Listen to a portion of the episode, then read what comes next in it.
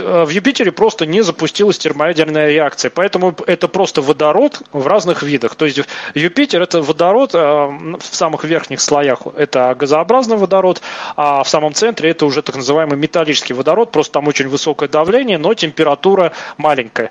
Поэтому термоядерный синтез там не запускается. Но вот э, в романе Артура Кларка «Одиссея» 2001 года значит, описывается, как 嗯 взорвали именно Юпитер, как в нем запустили термоядерную реакцию. Эта звезда вот родилась, ее назвали Люцифер, ну, потому что Люцифер переводится как несущий свет. Ну, вот, то есть этот Юпитер, он как раз стал вторым Солнцем, и как раз вот в этом произведении Артура Кларка описывается, что потом на небе Земли наблюдалось два Солнца. Вот это обычное наше и Люцифер, то есть бывший Юпитер. А кто-то думал, что когда комета в 94 году на Юпитер упала, что она может там разогреть вот это ядро и произойдет запуск термоядерного синтеза. Ну, теоретически можно в Юпитере запустить термоядерный синтез, но, конечно, не такими э, детскими способами, как падение кометы или там еще что-то. Очень много нужно приложить энергии, усилий и так далее. А, так вот, звезды, они э, свое топливо расходуют, происходит вот этот термоядерный синтез, то есть э, все более легкие элементы образуют все более тяжелые, а, но и это еще не все, поскольку давление нарастает, потому что элементы тяжелые, а чем тяжелее, тем больше гравитации. Но дело в том, что, знаете, в школе нам говорили о таком явлении, как конвекция. Ну вот вы же все прекрасно знаете, что теплый воздух, он поднимается вверх. Но любой нагретый газ, он стремится вверх, а холодный газ, он внизу остается. Поэтому на Солнце абсолютно тот же самый процесс происходит. А, в ядро Солнца самая-самая горячая, поэтому раскаленная плазма, она стремится в высшие, ну, верхние слои Солнца за счет вот этой конвекции, потому что более высокие слои, они более холодные, происходит вот это э, конвективное проникновение раскаленной плазмы, а с другой стороны, э, ядро Солнца, оно и самое массивное. Мы вспоминаем э, нашу лекцию про теорию относительности. Эйнштейн сказал, что э, самое массивное тело, оно искривляет пространство и все стремится к себе притягивать. Значит, ядро Солнца, наоборот, верхние слои, поскольку они менее массивны, они более разряженные, более холодные. Вот эта солнечная корона, короносфера и тому подобные вещи. А наоборот, ядро ее тащит на себя. Вот представьте, что вас есть воздушный шар, вы его заполнили а, теплым газом, и этот теплый газ его тащит вверх. Но к этому воздушному шару подвешена корзина, и в этой корзине э, какой-то груз. А пока э, вот этот газ, наполненный в шаре, позволяет тащить его вверх, он поднимается вверх. Но как только груз, набросанный в корзину, его масса превышает вот эту подъемную силу газа, то шар начинает на, наоборот оседать на Землю. На Солнце вот это все происходит а, с водородом, гелием и прочими веществами.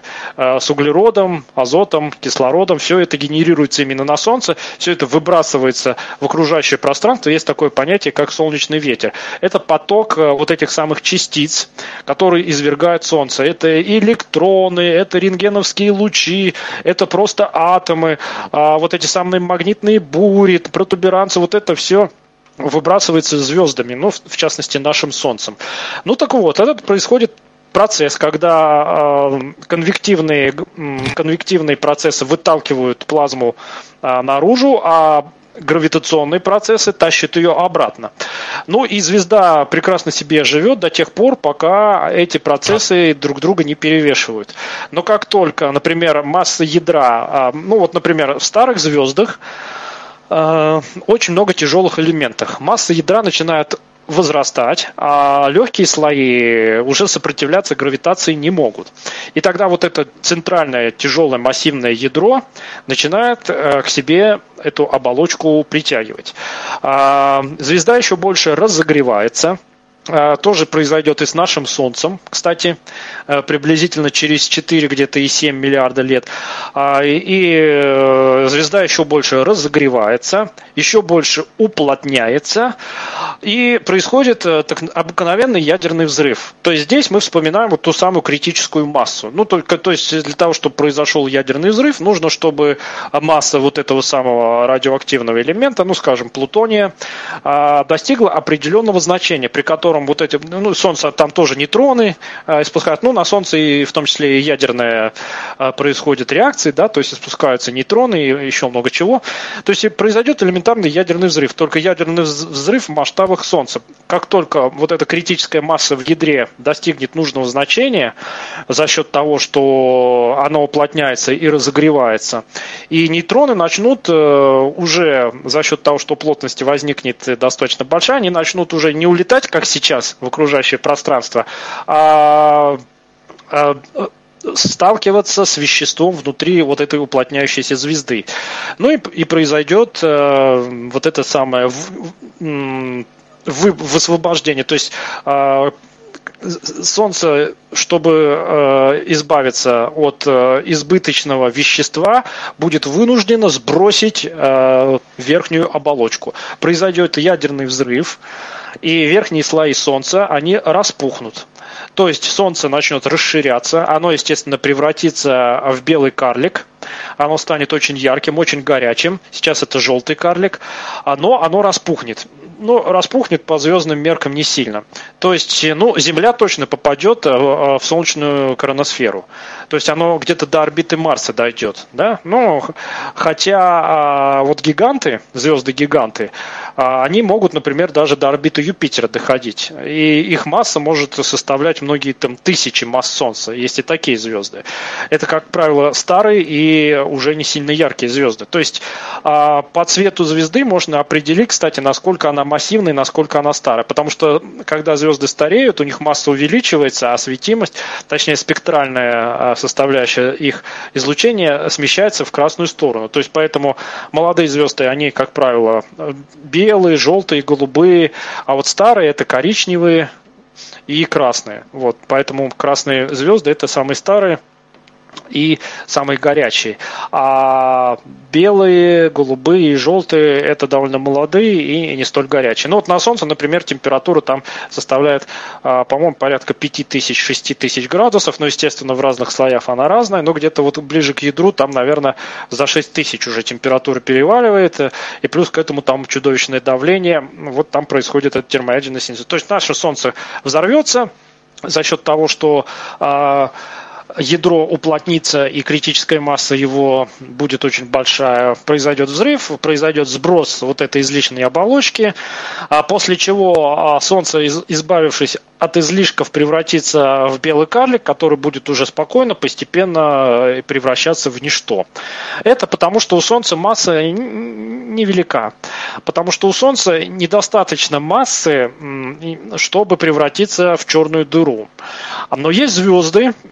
Этот процесс был предсказан еще в начале 20 века, кстати, индийским а, астрофизиком Чандрасикаром.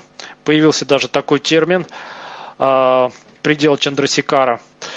А, так вот, э, вообще про индийских э, ученых очень много можно рассказывать, потому что пока Индия была колонией, мы их за людей не считали, и ученые там занимались тем, что открывали многие вещи, которые в Европе были открыты учеными задолго до них. Э, и потом, когда ну, например, профессор Харди, это математик э, оксфордский, он встретился с...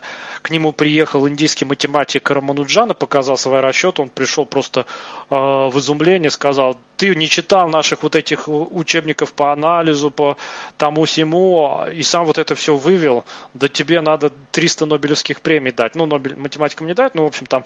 А вот, то есть индусы, они очень умные, потому что у них цивилизация китайская, вот индийская, японская, это цивилизация как раз ориентированная не на агрессивное потребление, а больше на созерцание мира, вот, а, на какие-то вот ментальные вещи. Поэтому именно в Японии и в Индии очень много ученых вот такого а, плана ну, самого высокого. А, я на какую конференцию не попадаю, там китайцы, индусы и японцы просто ну, убирают всех. Их там, во-первых, много, во-вторых, они а, по всем, а, так сказать, спектрам науки что-то делают. Ну, просто вот у них мозги как раз для этого предназначены. Ну, так вот, смотрите, Чандрасикар индийский, вот этот э, астроном, предсказал, рассчитал, он просто рассчитал, используя, кстати, уже Эйнштейновскую теорию, что если будет звезда довольно-таки массивно изначально, вот просто Солнце, она почему такое маленькое? Ну, потому что газополевая туманность, из которой она родилась изначально, была небольшая. И Солнце изначально превратилось в такую звезду, которую называют желтым карликом. Ну, желтый это цвет, соответственно, ее в оптическом диапазоне, а карлик, потому что масса и объем у нее невелик.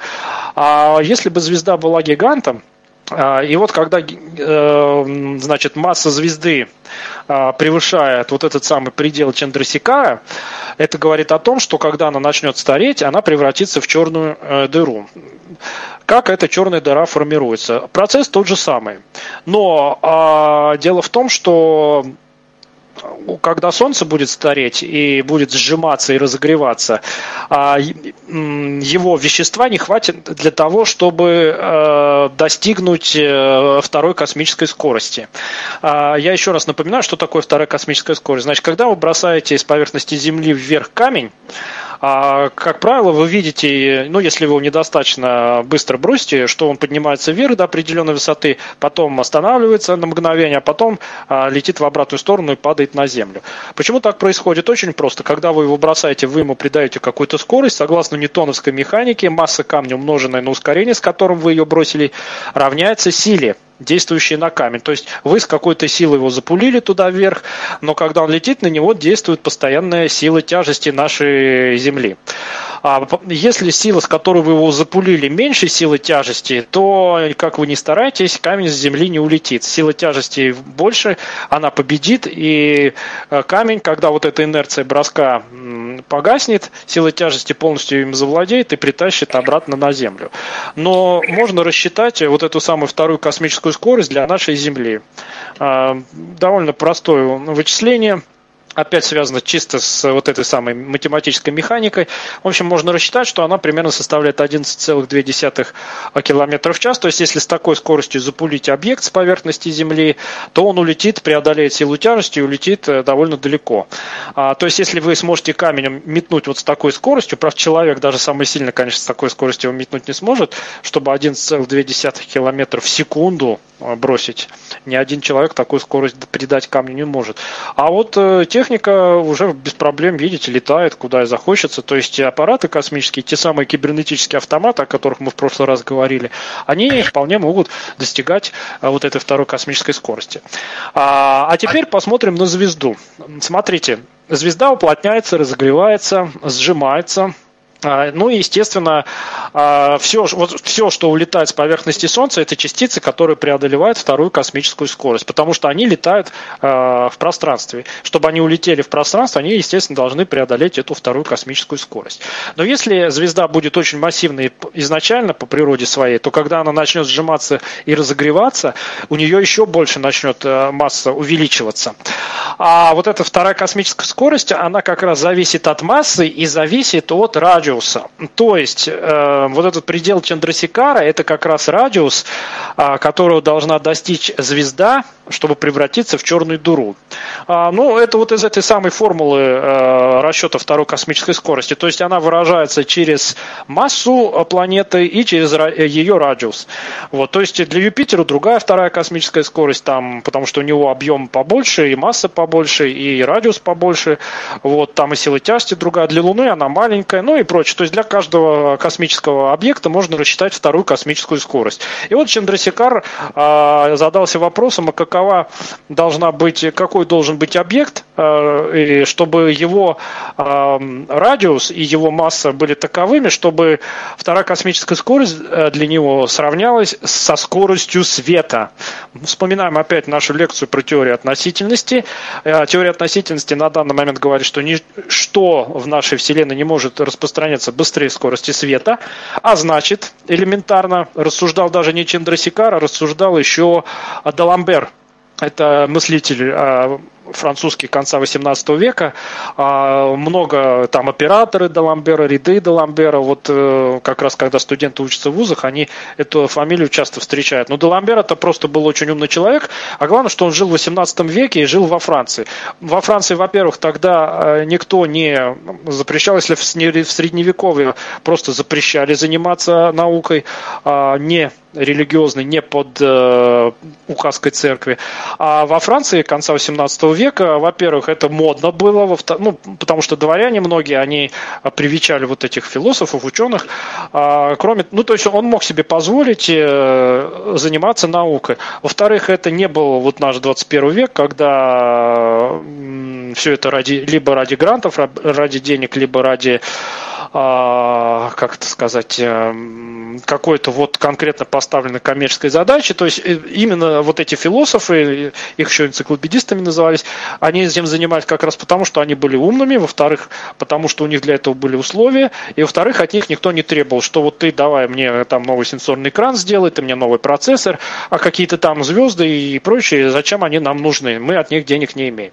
И вот э, Деламбер тоже размышлял, писал там статьи математические, ну, он, естественно, в основном математикой занимался, но а на базе математики, собственно говоря, а, в 19 и далее во всех последующих веках, собственно, вся наука и строится.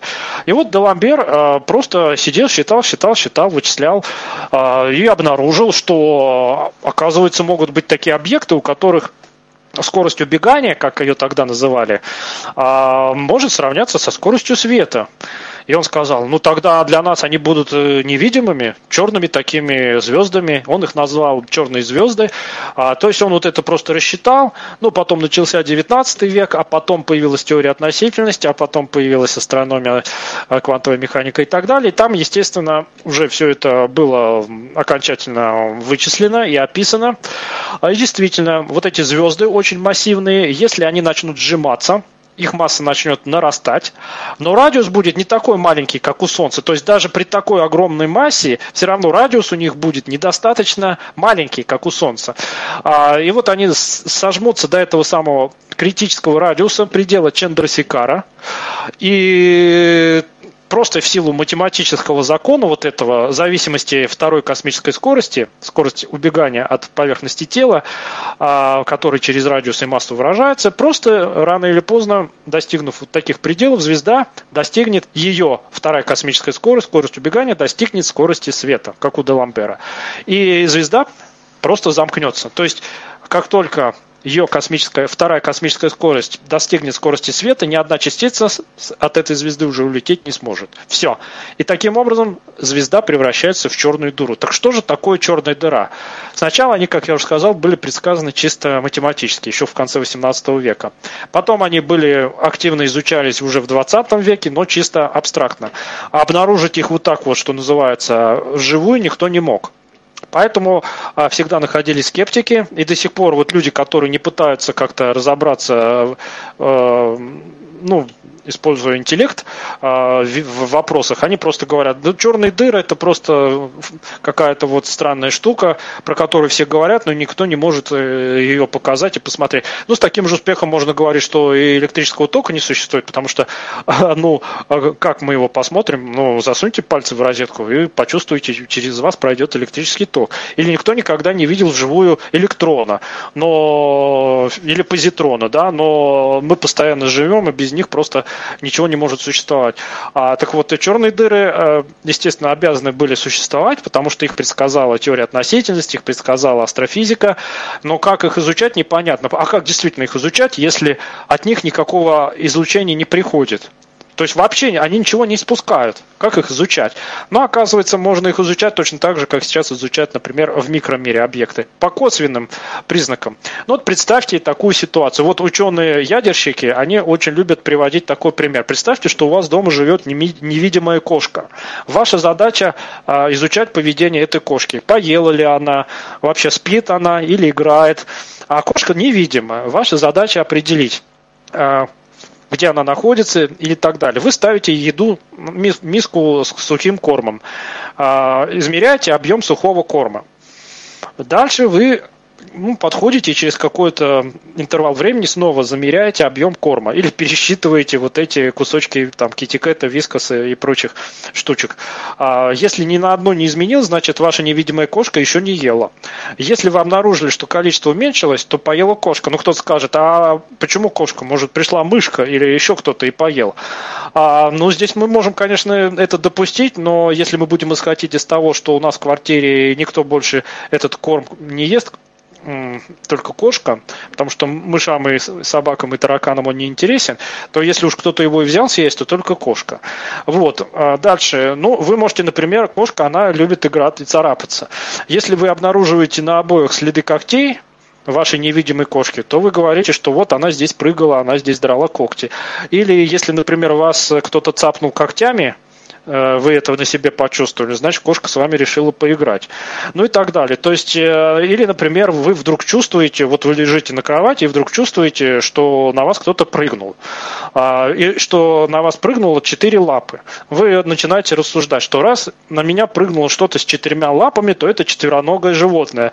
Насколько мне известно, у меня дома находится только одно четвероногое животное. Это кошка. Значит, это она и есть. Хотя, конечно, я мог, э, пока вы спите, вам подбросить подбросить и другое четвероногое животное, и тут я вас обману. Вот примерно то же самое происходит и с черными дырами. То есть э, ученые стали просто наблюдать. Они, э, ну, черная дыра это такой объект во Вселенной, который ничего не испускает, но в себя все затягивает. А, есть понятие горизонта событий. А, это чисто абстрактное понятие. То есть э, горизонт событий это, ну смотрите, у нашего Солнца есть предел. То есть это самый верх, ну вот у нашей земной атмосферы есть условный предел. То есть конкретно там никакого какого-то барьера видимого нет, просто мы говорим, что вот атмосфера Земли кончается на такой-то высоте, атмосфера Солнца кончается на другой высоте. И вот есть понятие горизонта событий. Если мы начнем отсчет от центра черной дыры э, туда, в, в, наружу, то горизонт событий – это расстояние от центра черной дыры если мы достигнем вот этого горизонта событий, то пересекая вот это вот, ну, грубо говоря, пересекая этот радиус, мы попадаем уже в зону действия черной дыры. И выйти за ее пределы мы уже не можем. То есть пока мы над горизонтом событий, у нас есть еще шанс убежать от черной дыры, а как только мы пересекаем вот этот условный предел, горизонт событий, а, на нас начинает действовать вот этот закон, что вторая космическая скорость превышает скорость света, ну и мы, естественно, уже из черной дыры вырваться не можем. Черными дырами активно, кстати, занимался Стивен Хокинг, легендарный физик он очень много для этого сделал. Математик Роджер Пинроуз, есть даже теорема Пинроуза, а, есть там понятие энтропии черных дыр. Ну, про черные дыры можно было отдельную лекцию рассказывать. Главное, что нам нужно знать, что черные дыры – это такие объекты, которые на самом деле можно даже сфотографировать. Как сфотографировать черную дыру? Для этого нужно наблюдать за видимым веществом. Вот, например, видимые звезды, и вдруг мы начинаем видеть, как эти звезды э, вдруг начинают очень быстро вращаться вокруг непонятно чего. Вот они крутятся, крутятся, вокруг чего непонятно. Но у нас есть ньютоновская механика, здесь она работает. И зная ньютоновскую механику, решая уравнение, мы можем представить, какую массу должен иметь объект. Ну, вот а ньютоновская механика говорит, что если мы знаем массу Солнца, то мы э, определяем, по каким законам вокруг Солнца будут другие тела вращаться. А тут мы наоборот видим, что звезды вокруг чего-то вращаются. Мы видим их орбиты, видим их скорости, и тут мы обратную задачу решаем, мы определяем уже массу объекта, вокруг которого они вращаются. Решаем решаем уже не дифференциальное уравнение, а, а уравнение по вычислению массы. И обнаруживается, что в центре нашей галактики должен быть некий сверхмассивный объект, а масса которого составляет, ну там, по-моему, 100 миллионов масс Солнца. Вот такой сверхмассивный объект. Но понятно, что никакая звезда такую массу иметь не может, значит, это как раз вот такая сверхмассивная черная дыра. А, потому что только этим можно объяснить тот, вот эти скорости и орбиты звезд вокруг центра нашей галактики. Слава богу, Солнце, оно далеко от центра галактики находится. У нас такая тихая зона, поэтому жизнь здесь более-менее возможна. Хотя никто не, не запрещает, что вблизи нас пройдет какая-то бродячая звезда или еще что-то, очень сильное гравитационное какое-то воздействие, в общем, и все у нас изменится. А, но вот пока что последние там много миллионов лет ничего подобного не происходило. И вот, значит, такую черную дыру, во-первых, можно наблюдать, наблюдая за орбитами звезд, а во-вторых, а, и вещество можно наблюдать в других а, каких-то галактиках, например, наблюдать за, как просто со звезды перетекает вещество на черную дыру. Вот прям видит вот этот поток а, струй вещества. Оно прям падает вот туда на черную дыру. А потом было открыто излучение Хокинга, а, потом волосы у черных дыр. Ну, про это можно отдельно долго рассказывать, из-за нехватки времени я говорю. Ну, в общем, на данный момент из, их из, фотографируют. А, как их фотографируют? Ну, а, вокруг них вот такое свечение образуется, вот это вещество, которое падает в черную дыру, оно разогревается, оно активно излучает, и вокруг черной дыры как бы вот такая светящаяся корона тоже образуется. И вот по тому, что творится в окрестностях черной дыры, э, ученые теперь их наблюдают, изучают. И, в общем, э, теперь это абсолютно заурядные такие объекты, которые везде есть, и к нам есть ближайшая черная дыра. Э, правда, не могу сейчас сказать, на каком расстоянии. В общем, их сейчас изучают. Это вполне такие заурядные объекты. Вот поэтому ну, черные дыры, они очень интересны, потому что у них нет ничего, они ничего не излучают, они только вращаются вокруг своего центра, у них есть масса, у них есть гравитация, у них есть момент вращения, но у них есть вот это излучение Хокинга, про которое я не, не успеваю рассказать. В общем, их сейчас уже вполне научно можно описывать и изучать. Теперь давайте поговорим вообще о том, а как же астрономия астрофизика изучают вот эти самые удаленные объекты. Ну вот, например, а, как а, астрофизики говорят, расстояние до ближайшей звезды 4 световых года. Ближайшая к нам звезда это, по-моему, по-моему, по-моему, это Проксима Центавра, да? Проксима Центавра – это ближайшая к нам звезда, для, до нее 4 световых года. Значит, световой год – это расстояние, которое свет проходит за год. Это просто гигантская величина. То есть, если он за секунду проходит 296 400 километров, то представьте, сколько же он пройдет за год. Это, в общем, гигантское число. И вот, а, значит, если лететь со скоростью света, то 4 года придется лететь до Проксима Центавра, ближайшей к нам звезды. Кстати, вокруг этой звезды обнаружены планеты, а, правда, обитаемые они или нет, пока сказать нельзя. Вот те, которые обнаружили, вроде бы как не в зоне обитаемости. Но э, на данный момент практически можно утверждать, что у большинства звезд в нашей галактике галактика это скопление звезд. А, причем, а, когда люди не имели сильной оптики, они видели какие-то яркие точки на небе, они думали, что это звезды. А когда у них уже оптика появилась, они на них посмотрели и обнаружили, что это не звезды, а это целые звездные скопления. А еще более сильную оптику взять, то там в них очень много звезд. И вот в нашей галактике э, там сотни миллиардов звезд, и в других вот есть туманность Андромеда, это соседняя галактика галактика. Ну, в общем, э, настолько во Вселенной все не поддается а, человеческому охвату, что просто, ну, э, только манипулировать вот какими-то гигантскими математическими числами, которые вот и называют астрономических масштабов, астрономические числа. Так вот, как ученые это определяют? Ну, самый первый э, подход, который, изуча... который использовали еще арабы, греки и многие другие, это пресловутая школьная тригонометрия. Вот когда в школе дети, у которых нет математических способностей, начинают э, кричать и жаловаться, зачем нам эти дурацкие синусы и косинусы, кстати, они абсолютно правы. Если у него нет способностей, я не понимаю, как вот мучают детей бедных решать там синус и косинус, а он вот, вот у него, он просто не может. Это все равно, что всех заставлять петь, там, попадая в ноты, или всех э, там, ногу за, за, подбор, за за затылок и так далее. То есть все люди разные, а почему-то в школе а, все должны э, вот эту математику, для которой нужно просто способности иметь и вот это логическое, аналитическое мышление, оно далеко не у всех. Вот детей мучают, они начинают возмущаться. Зачем нужны эти синусы, косинусы, какие-то там тангенсы и все в таком роде. А вот они, ну они очень много для чего нужны, но сейчас вот я вам пишу пример прям явный, как их использовать. Вспоминаем простейший прямоугольный треугольник. Э, он состоит, как известно, из двух катетов. Это такие отрезки под, под прямым углом друг к другу соединенные. А концы этих отрезков соединяет третий отрезок, его называют гипотенузой. И вот длин, длина катета, деленная на длину гипотенузы, это есть синус там угла, косинус угла. Если мы длину одного катета делим на длину другого катета, это тангенс. А на самом деле еще есть секансы, косекансы. В общем, шесть тригонометрических функций – вот это греческие названия, потому что как раз греки их начали применять. И вот используя прямоугольный треугольник, можно, например, очень приблизительно определить расстояние до видимой звезды. Значит, если мы видим звезду, а, мы наблюдаем за ее перемещением по небосклону в течение года. Понятно, что через полгода, когда Земля а, будет на противоположном на противоположность точке своей орбиты, а, мы будем наблюдать э, звезду вот в таком положении через полгода мы э, совершим полоборота, то есть перейдем в, максимально удаленную точку земной орбиты и посмотрим, э, в какой точке звезда будет находиться. То есть за полгода звезда э, совершит нек, опишет некую э, ну, скажем так, давайте считать отрезок. То есть мы берем положение звезды полгода назад и вот сейчас. Э, эти две точки мы соединяем отрезком. Мысленным, естественно, отрезком. Дальше к, ниже, к низшей точке, то есть звезда, у нее есть вот эта верхняя точка и нижняя точка, да, ее, вот это, э, ее положение на небе. К низшей точке мы проводим э, отрезок под прямым углом э, по направлению к горизонту. Ну, проще говоря, вот эта низшая точка параллельно линии горизонта, ну, ну, мы как бы горизонту направляем отрезок от нас, от наблюдателя. А он идет параллельно горизонту, но он проходит, ну, для тригонометрии на самом деле не особо важно, мы можем его прям к горизонту направить.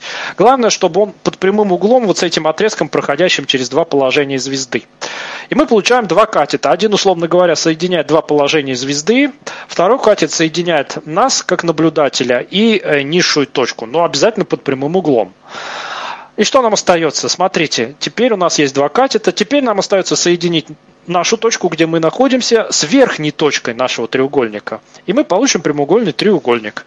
То есть, а вот эта самая гипотенуза, которая соединяет точку, где мы находимся, с верхней точкой звезды, и даст нам расстояние до звезды. Если мы найдем длину вот этой гипотенузы, это элементарная вообще детская задачка. Там, не помню, за шестой или седьмой класс. Найти длину гипотенузы, зная угол. А, потому что, что такое косинус? Вот э, смотрите, теперь вот эта гипотенуза и катет, который... А, давайте два отрезка рассмотрим. Один отрезок а, соединяет наше положение и верхнее э, положение звезды. Второй отрезок соединяет наше положение и нижнее положение звезды. А вот эти два отрезка образуют угол, который мы можем просто ну, элементарно вычислить. Как его вычислить? С помощью прибора любого. А, ну, например, вот у нас э, есть так, такие две палочки. Одну палочку мы направляем к горизонту, просто фиксируем, чтобы она шла вот параллельно нашему катету, параллельно, чтобы она шла ему параллельно к горизонту. А на конце второй палочки, ну, какое-то зеркальце, там телескоп, какой-то оптический прибор, в котором могла бы наша звезда просто отражаться. И мы ее начинаем двигать, э, то есть, ну, угол менять, менять, менять. А, ищет такое положение, пока вот э, текущее положение звезды не отразится в этом самом нашем приборчике, который на конце второй палочки. Как только он отразится, значит, вот эта наша вторая палочка, она легла на вот этот, на гипотенузу, она лежит э, на гипотенузе, потому что лучи, идущие от звезды, попадают в наш прибор, значит, вот по прямой они и лежат. Все, мы э, положение этой палочки таким прямым образом нащупали, померили угол, он составил там сколько-то градусов. Теперь мы знаем угол и знаем вот этот второй противолежащий катет. Вот знаем наш угол, гипотенузу мы не знаем, но мы знаем длину вот этого противолежащего к нашему углу катета, потому что это просто расстояние между двумя двумя наблюдаемыми положениями э, звезды. То есть это отрезок мысленный, да, то есть мы соединяем, но мы можем его-то длину померить, да, то есть просто а, как его померить? Ну вот э, берем две звезды, два точнее положения, и используя ну какую-то меру длины, просто получаем. Хотите, просто сфотографируйте эти два положения, да, и примените масштаб к снимку, и с поправкой на масштаб вы всегда можете эту длину от этого отрезка явно прям обнаружить, просто явно. Таким образом, длину противолежащего катета мы знаем, мы знаем угол. Абсолютно подручными средствами, наблюдательными способами. А теперь применяем э, определение косинуса. Косинус угла – это отношение длины противолежащего катета, оп, не косинус, а синус, синус. Синус угла – это отношение противолежащего катета, длины его к длине гипотенузы. То есть мы знаем длину этого катета, длину гипотенузы мы не знаем, но угол-то мы знаем. И мы что мы делаем? Мы пишем элементарную такую штуку. Длину отрезка вот этого катета делим на пока неизвестную величину гипотенузы, ее x обозначим. А этот отрезок, его длину давайте обозначим буквой А. Получаем А разделить на x, где мы А знаем, x не знаем, равно синус угла. Синус-то мы знаем, синус мы считать умеем, а, берем калькулятор, берем таблицы древние, неважно, Греки их тоже легко считали. просто сидели и делили длинные, рисовали прямоугольные треугольники, делили длинные, потому что э, синус э, угла, кстати, не зависит от длины образующих этот угол отрезков. Он зависит только именно от угла, да? Вот, поэтому если мы возьмем бесконечно огромный, очень огромный прямоугольный треугольник, вот, который мы построили для звезды, там очень длинная гипотенуза, очень длинный катет, но мы можем э, взять малюсенький треугольник, нарисованный на бумажке, у которого просто углы будут точно такие же, и для него синус посчитать, потому что у него углы точно такие же, только длинные другие, но синус угла и косинус не зависит от длин. Вот, поэтому мы пишем а разделить на x равно синус угла, который элементарно находится. Ну а дальше как находим, э, как решаем эту задачку?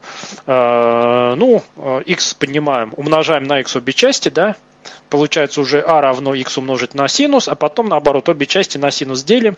Получаем а разделить на синус равно x. Все, чистая математика, и вот этот x мы вычисляем. Вот просто сидя вычисляя, используя тригонометрию. Мы находим расстояние до звезды. Вот так э, первоначально э, и стали вычислять. Ну, естественно, это способ такой абсолютно, абсолютно несерьезный. На самом деле сейчас астрономы используют следующие методы.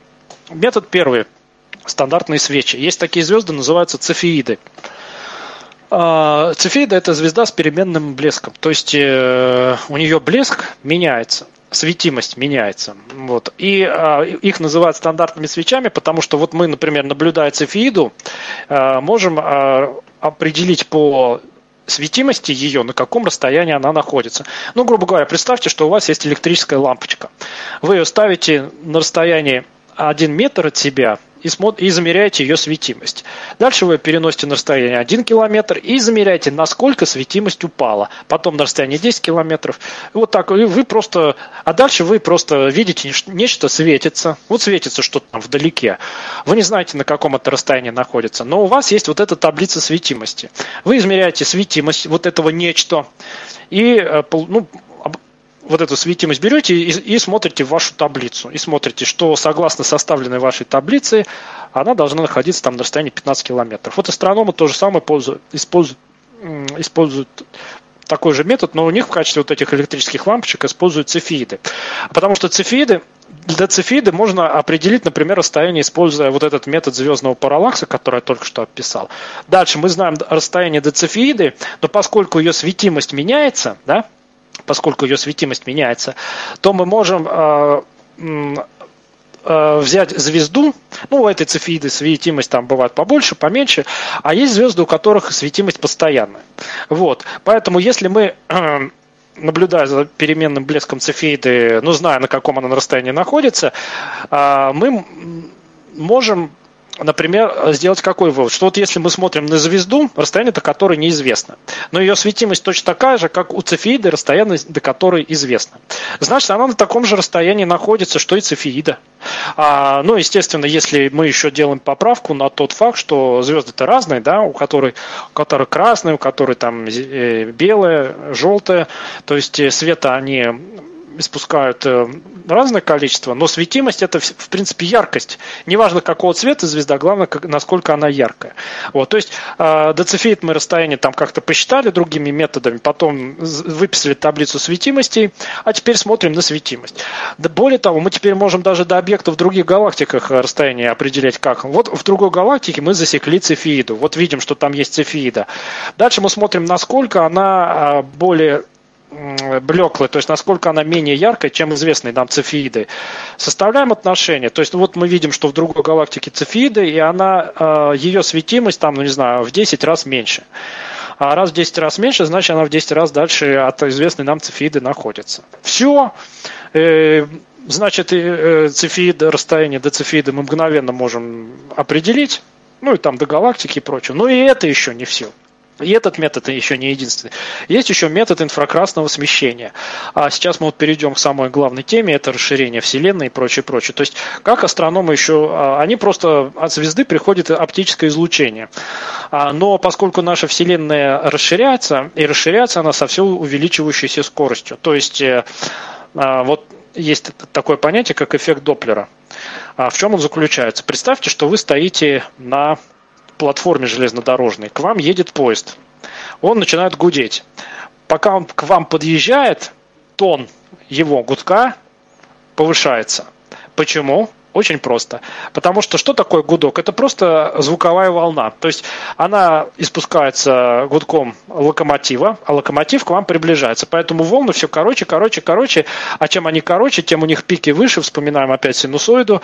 А чем пики выше, тем выше частота. Ну и нам слышится, то есть реально воздушная вот эта акустическая волна, она все быстрее, она все по частоте больше, ну и нам кажется, что звук гудка повышается. Хотя тот, кто едет в локомотиве, для него ничего не изменяется, он слышит одного тона этот звук. Дальше локомотив проносится мимо вас и начинает от вас удаляться. Но в силу эффекта Доплер теперь источник звука от вас удаляется. То есть источник все дальше и дальше, а значит волны будут все длиннее, а раз они длиннее, частота будет падать. А, а когда частота звука падает, то падает его тон. И вы и, и когда самолет, вот вы слышите, над вами пролетает, вот это эффект Доплера для звука. Для света то же самое, только для света. То есть, когда от нас объект удаляется и испускает свет, то когда мы принимаем от него излучение – оно все больше будет смещаться в красную область спектра. То есть э, видимый э, спектр расщепляется на 7 цветов. На одном краю лежит красный видимый цвет. Ну, это просто частота э, электромагнитной волны. Есть красная, а есть фиолетовая. Вот это пределы видимых нам электромагнитных волн воспринимаемые человеческим глазом. А вот есть инфракрасное электромагнитное излучение и ультрафиолетовое. Это те, которые уже для человеческого глаза не видны, но вполне себе в природе существует. И вот когда объект от нас удаляется, то, естественно, а, в силу эффекта Доплера для света а, оптическое излучение будет все больше смещаться в красную область, потому что частота будет а, падать. Когда, так, или наоборот, когда удаляется, частота будет да, частота будет падать. А когда объект нам приближается, то свет будет э, смещаться к ультрафиолетовому спектру, потому что, ну, то есть частота будет а, увеличиваться. Ну, а поскольку а, все наблюдения показывают, что все от нас удаляется с ускорением, все смещается в, красную область, то по вот этому самому красному смещению мы можем рассчитать э, расстояние до объекта. А, ну, это примерно то же самое, когда вы смотрите, вот локомотив находит, проезжает мимо вас. Вы частоту звука замерили, да? А теперь просто стоите и дальше меряете. Вот вы знаете, что он отъехал на 1 километр, померили частоту звука. Ага, ладно, вот с такой частотой, значит, звук приходит от меня с 1 километра. Потом он отъехал на 5 километров, вы снова частоту звука померили. Ну, теперь говорите, я буду знать, с какой частотой звук от меня с расстояния 5 километров приходит. То же самое со светом. То есть э, меряют вот этот эффект Доплера, смещение в красную область, смотрят просто на составленные значения и куда попадет, в какую ну, такое расстояние и соответствует. Вот так можно тоже мерить расстояние. Вот. Так что э, много способов, и все они, обратите внимание, такие косвенные. Никто, естественно, там какие-то э, аппараты измерители не запускает. Хотя вот э, можно использовать даже вот такую элементарную тригонометрию, расстояние определять. Вот, теперь давайте как раз перейдем к вот этой самой теории большого взрыва и конфликтам, которые с ней связаны. Итак, вот теперь я вам расскажу одну занимательную историю. Дело в том, что во времена даже Альберта Эйнштейна, помните, я рассказывал, что в 1905 году он придумал а, теорию, открыл теорию, общую теорию относительности, точнее специальную, специальную, в 1915 общую, но даже во времена Эйнштейна до 20-х годов 20 века а, была принята научная парадигма, что наша с вами Вселенная, она вечная, она всегда существует неизменно, она всегда была, всегда будет. И, в общем, ну вот она такая есть, и мы просто ее наблюдаем, она всегда вот такая. А, и Альберт Эйнштейн, когда он выписал вот эти уравнения, используя открытие Римана, используя тензоры, используя э, четырехмерную геометрию э, неевклидову, э, Лоуренцево пространство, вот это он все выписал. Из его уравнений э, получалось, что наша Вселенная, она не должна быть стабильной. То есть в ней постоянно должно происходить либо расширение, то есть все ну, в силу искривления и нарастания гравитации, но это как можно объяснить? Вот давайте, помните, я говорил, что Солнце искривляет вокруг себя пространство. А теперь давайте и массу всех звезд, всех, всех, всех, вообще всю, всю массу нашей Вселенной свалим в кучу. А, просто рассмотрим ее как некую такую а, единую массу. Естественно, это будет настолько огромная масса, что она будет искривлять э, пространство. А, ну, а раз она искривляет пространство, то, соответственно, если будет добавлена еще какая-то масса, то она э, должна будет либо к ней притягиваться, а, либо наоборот, э, если, например, предположить, что ну, это очень сложная конструкция, я даже описывать не буду. Хотя в моем ЖЖ я даже пытался ее популярно там описать. Там есть у меня статейка, называется «Компактная теория, вселен... Э, теория компактной вселенной». Там используется так называемая стереографическая проекция. Но представьте, что где-то на бесконечно удаленном расстоянии есть масса. И эта масса тоже бесконечно большая. И тогда в силу э, вот этого принципа эквивалентности, она будет к себе притягивать любую массу в нашей видимой Вселенной. Это будет выражаться в том, что все объекты э, видимой нашей Вселенной будут тянуться туда в бесконечность, уходить, и все быстрее и быстрее. Это э, примерно то же самое, как любой предмет падает на поверхность Земли. Он падает все быстрее, быстрее, быстрее, э, и, и вот это ускорение свободного падения, оно говорит о том, что э, тяготение Земли действует на предмет. А если где-то там на бесконечности э, будет бесконечно большая масса, то она будет вот так же с ускорением всю массу во Вселенной притягивать. То есть Вселенная будет либо наоборот э, сжиматься, если масса вся будет извне валиться на нее, то масса будет увеличиваться, будет увеличиваться э, внутренняя гравитация, Вселенная будет сжиматься. Если наоборот где-то эта масса на бесконечности больше всей массы во Вселенной, то наоборот вся масса в нашей Вселенной, все видимые и невидимые тела, главное, чтобы они массой обладали, будут туда разлетаться на бесконечность все быстрее быстрее. И таким образом из уравнения Эйнштейна и из его принципа эквивалентности все это следует, что Вселенная, чтобы она, чтобы она была стабильной, нужно придумать э, просто некий абстрактный объект, масса которого равна массе всей массы во Вселенной, и причем эта масса должна как бы со всех сторон на нас действовать. Представьте, что нашу Вселенную нужно заключить в какую-то оболочку, а, причем эта оболочка должна иметь массу, которая со всех сторон на нас действует. А, вот. А, и причем а, ее масса должна быть такой, чтобы вот наша Вселенная находилась в равновесии. Ну, грубо говоря, а, вот э, есть Луна, есть Земля. Земля тянет Луну на себя, Луна в незначительной степени Землю тянет к себе. А, но если мы возьмем некий космический аппарат, который летит между Землей и Луной, а, рано или поздно он достигнет точки, в которой тяготение Земли и тяготение Луны будут действовать на него абсолютно в равной степени. То есть это будет точка, в которой э, и Луна, и Земля будут действовать абсолютно одинаково. Так называемые точки Лагранжа. Лагранж это вот тот самый тоже математик и мыслитель конца 18 века, а, который очень много для теоретической механики сделал. Так вот, и а, в этом случае, ну, вроде бы как, если мы аппарат в этой точке бросим, то он будет находиться в покое, потому что гравитация э, равноправная и со стороны Луны, и со стороны Земли, и он ни туда, ни, ни тому, ни другому. Вот э, чтобы вот эта концепция Вселенной вечно и постоянно работала, а Эйнштейн должен был дописать просто в эти уравнения руками некий специальный член. А, так он взял и дописал. Он просто говорит, ну не может же, ну, раз Вселенная, она постоянная, но я возьму и руками допишу. То есть он пошел на хитрость, на заведомый подлог. Он просто взял и дописал. Этот член называют космологическим членом там и так далее. Ну потому что если бы он его не дописал, то рухнула бы вся э, теория Вселенной. Потому что я еще раз повторюсь, что во времена Эйнштейна в самом начале 20 века считали, что Вселенная, она стабильна, постоянна и неизменна. А, но потом, когда сам Эйнштейн обнаружил, что из его же теории следует, что не должна Вселенная быть постоянной, а, в 22 году русский математик Александр Фридман а, начал использовать уравнение Эйнштейна для описания именно э, космологических процессов. И получились вот эти три модели Фридмана. Он взял уравнение Эйнштейна и начал э, искать частные решения для э, Вселенной используя современные законы астрономии. Ну, проще говоря, он от, опять э, исходил из того, что есть звездные скопления, между звездными скоплениями есть какие-то там взаимодействия и так далее. А, в общем, Александр Фридман, занимаясь чистой математикой, он просто взял уравнения Эйнштейна и начал их решать, но а, к масштабам Вселенной.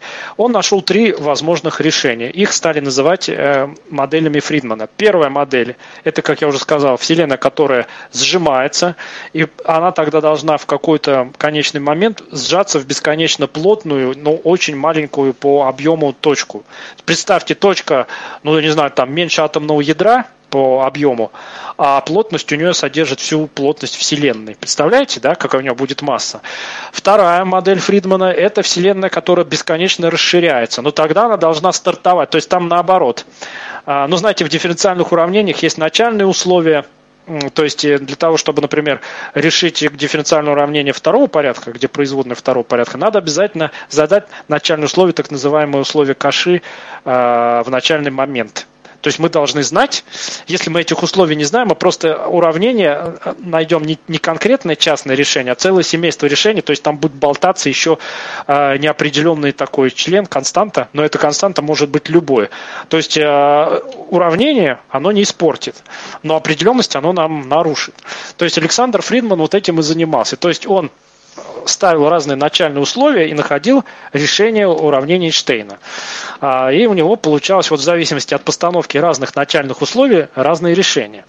И вот, значит, одно это когда Вселенная наоборот, э, откуда там с бесконечного бесконечного времени сжимается, ну тогда она рано или поздно должна в какую-то точку сжаться. Либо наоборот, она в какой-то начальный момент времени из этой суперплотной точки начинает расширяться и до бесконечности расширяться. А третья модель – это когда она пульсирует, то есть она начинает расширяться, до какого-то предела расширяется, потом, когда силы, ну, как это можно объяснить? В нашей Вселенной есть силы гравитации, а есть силы а, а, отталкивания. В чем они заключаются? Ну, вот как и в звезде. В звезде есть сила конвекции, а если мы говорим о Вселенной, то во Вселенной есть э, э, силы, которые э, эту Вселенную растаскивают. А в чем они заключаются? Ну, смотрите, если у нас есть, например, две галактики, то если к нам одна галактика близко, то ее гравитация вроде бы нашу галактику тащит к себе. А все другие галактики, если они подальше, их тяготение как-то не особо влияет. А, и вот возникают э, вот такие внутренние силы, то есть когда одни галактики притягиваются к другим, а потом эти группы галактик уже к другим группам галактик, то есть вот все это как-то начинает а, притягиваться, а, но а, внутри самих галактик, например, есть черные дыры. Эти черные дыры, наоборот, всю галактику пытаются в себя всосать. Да? То есть, с одной стороны, на галактику извне действуют гравитационные силы внешние, а с другой стороны, в центре каждой галактики есть сверхмассивная черная дыра, которая все это в себя пытается всосать. И вот до тех пор, пока эти силы как-то друг, с друг другом э, борются, галактика и не схлопывается, и не разлетается на части. Вот поэтому Вселенная в третьей модели, когда там есть силы, которые и снаружи действуют, и изнутри, то она будет вот достигать определенного предела, а потом наоборот сжиматься. Сжиматься до определенного предела, потом опять расширяться. То есть три модели Вселенной. Это Вселенная, которая сжимается, Вселенная, которая расширяется, и Вселенная, которая пульсирует. Вопрос, какая же из этих моделей реальна? А, то есть э, вот эти решения Фридмана, они произвели настоящий фурор. А, астро, астрофизики пришли в ужас. Стало понятно, что даже из теории Эйнштейна, ну, теорию Эйнштейна к тому времени уже доказали много-много раз, то есть ее уже под сомнение никто не ставил, но отсюда следовало, что придется отказываться от стабильной Вселенной. О, ужас! Ну и более того, в 1929 году э, в Америке Эдвин Хаббл, такой астроном, он работал по изучению как раз измерения спектра, смещения спектра э, очень удален, самых удаленных на тот момент объектов.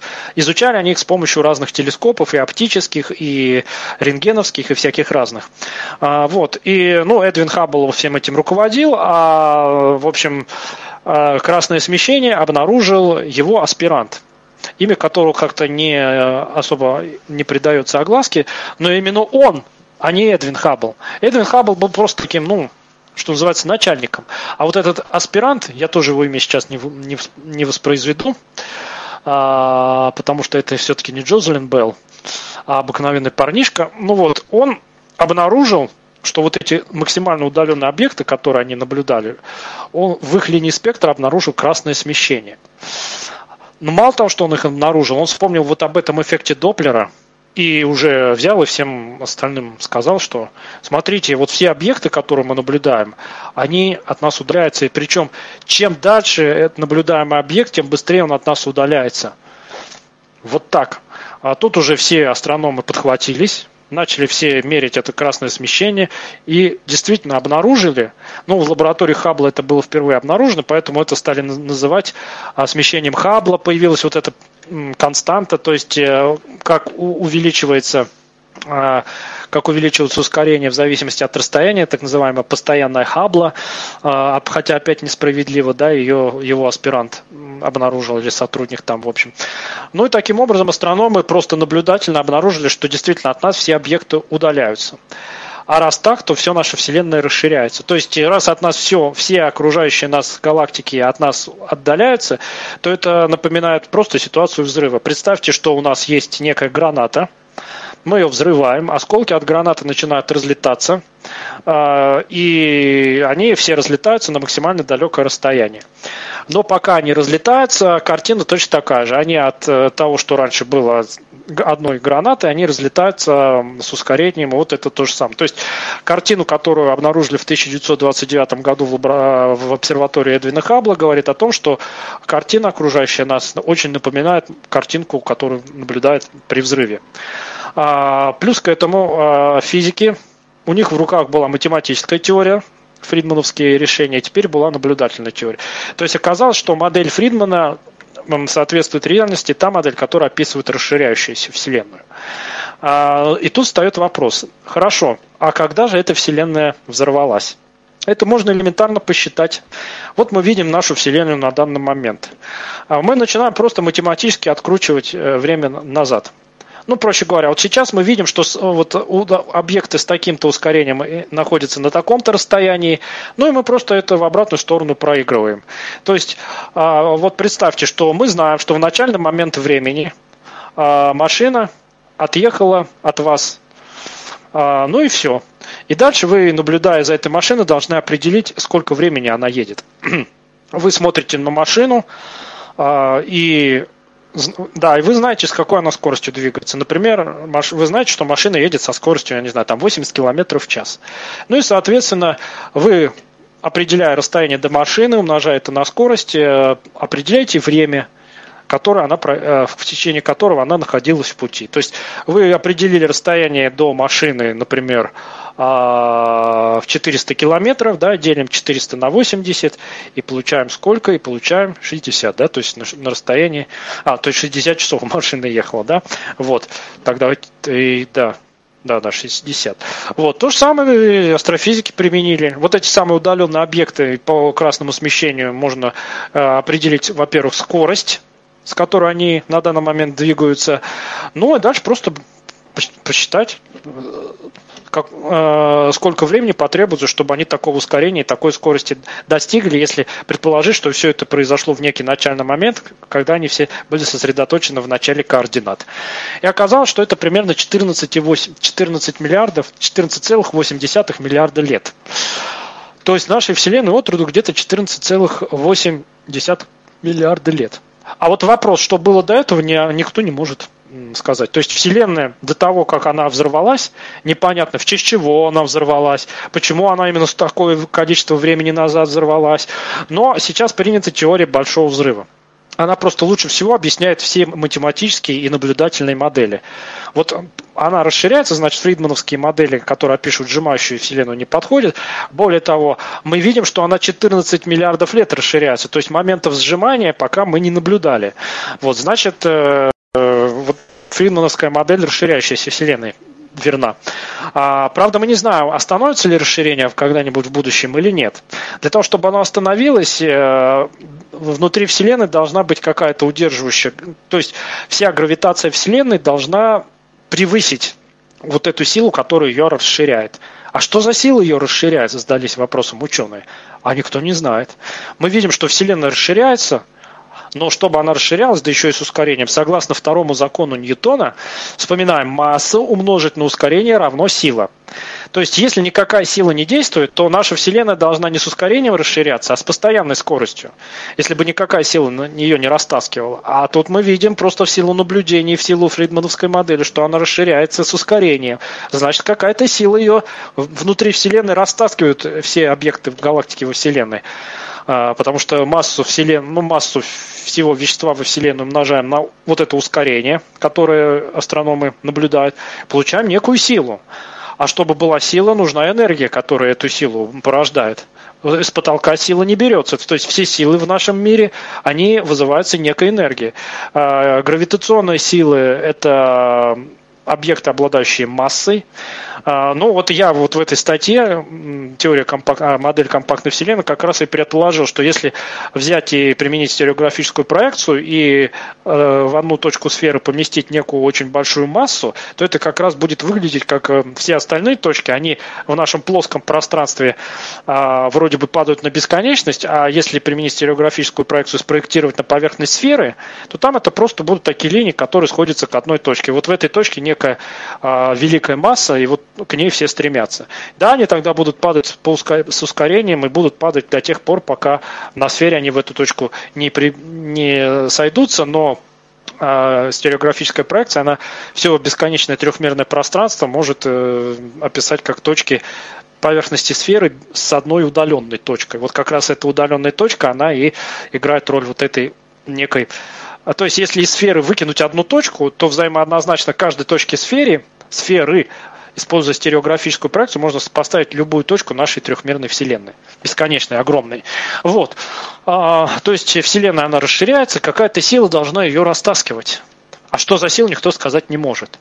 Но зато, используя просто вот эти законы Эйнштейна и Ньютона, можно посчитать. Вот мы все, сейчас астрономы видят материю. Они могут найти массу звезды. Как массу звезды обнаружить?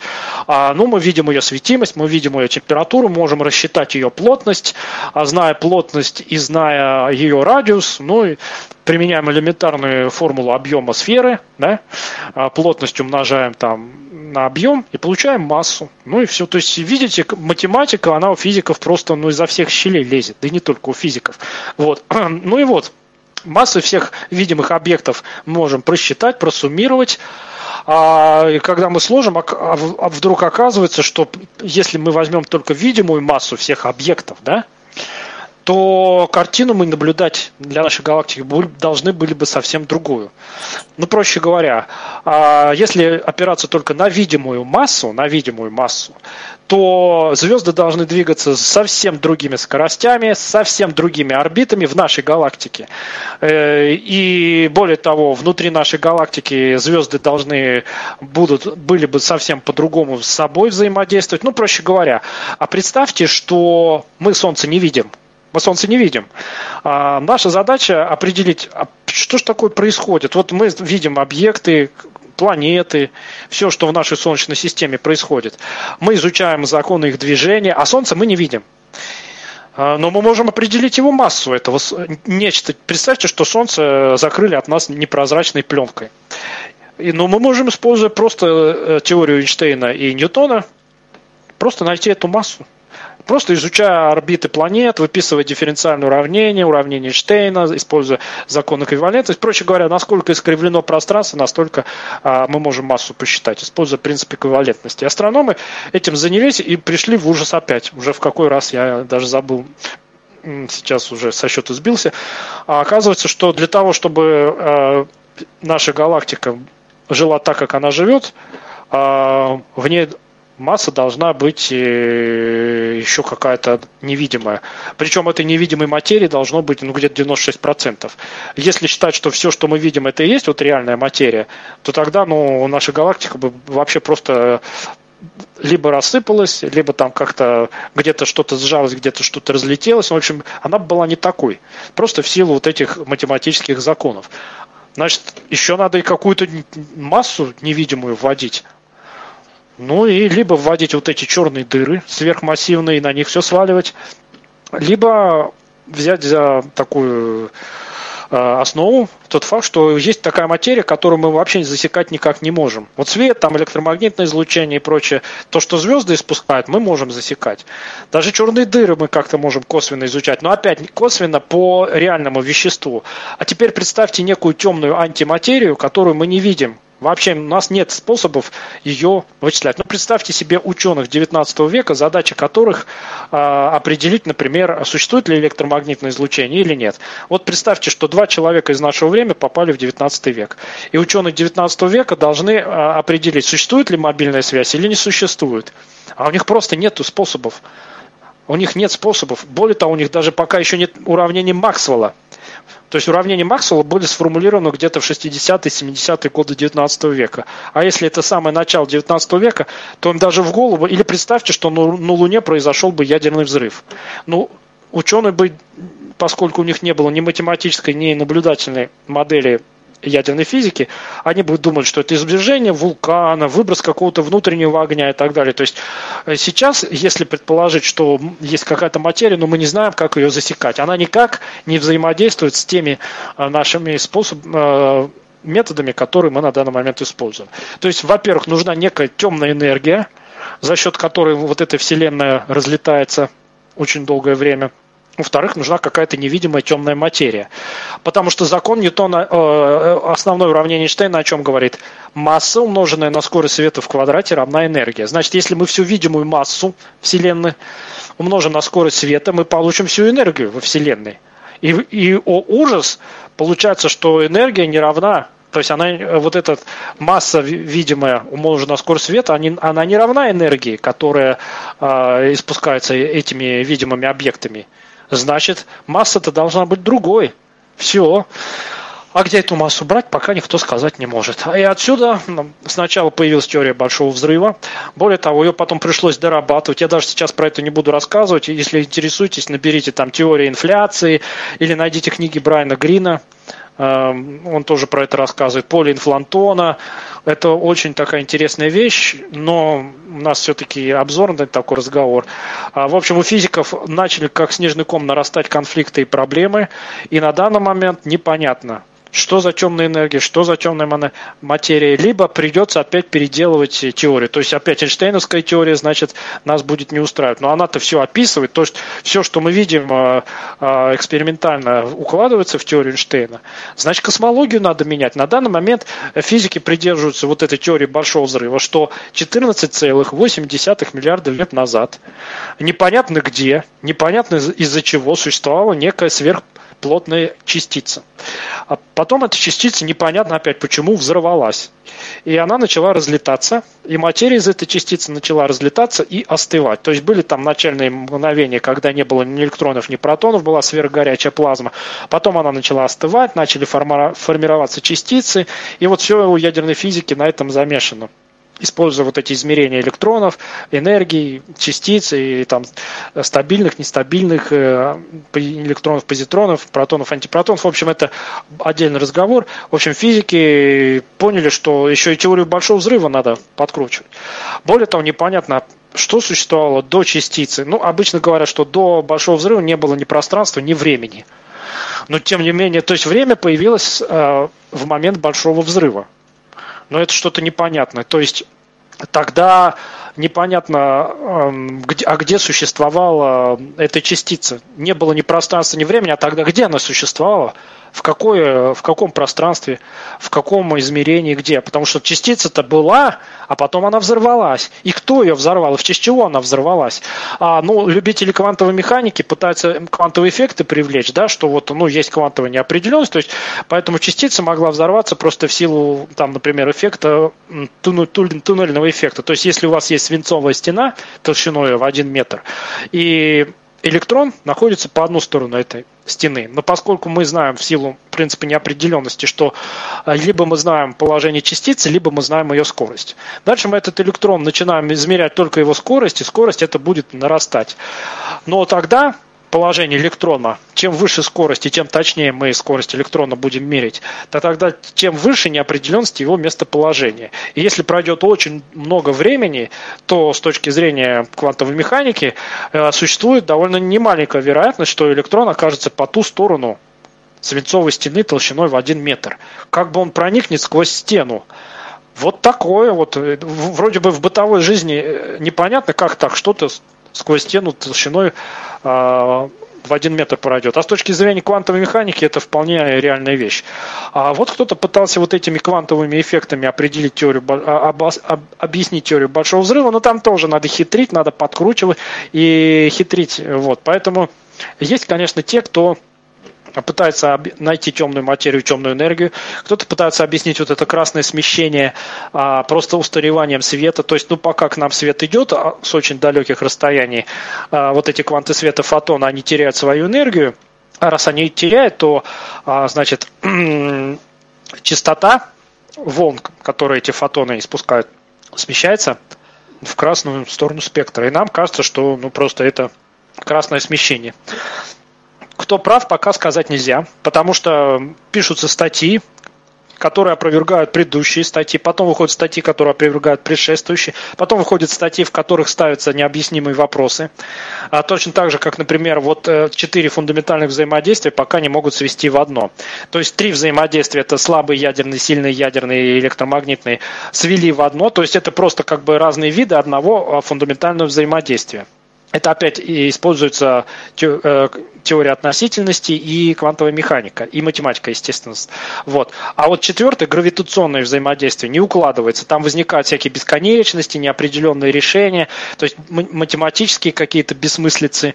А, то есть опять либо теорию надо переделывать, либо ну, придумать какую-то вот теорию суперструн, вот этих, что а, любая частица это просто некая такая очень маленькая струна, которая колеблется в многомерном пространстве.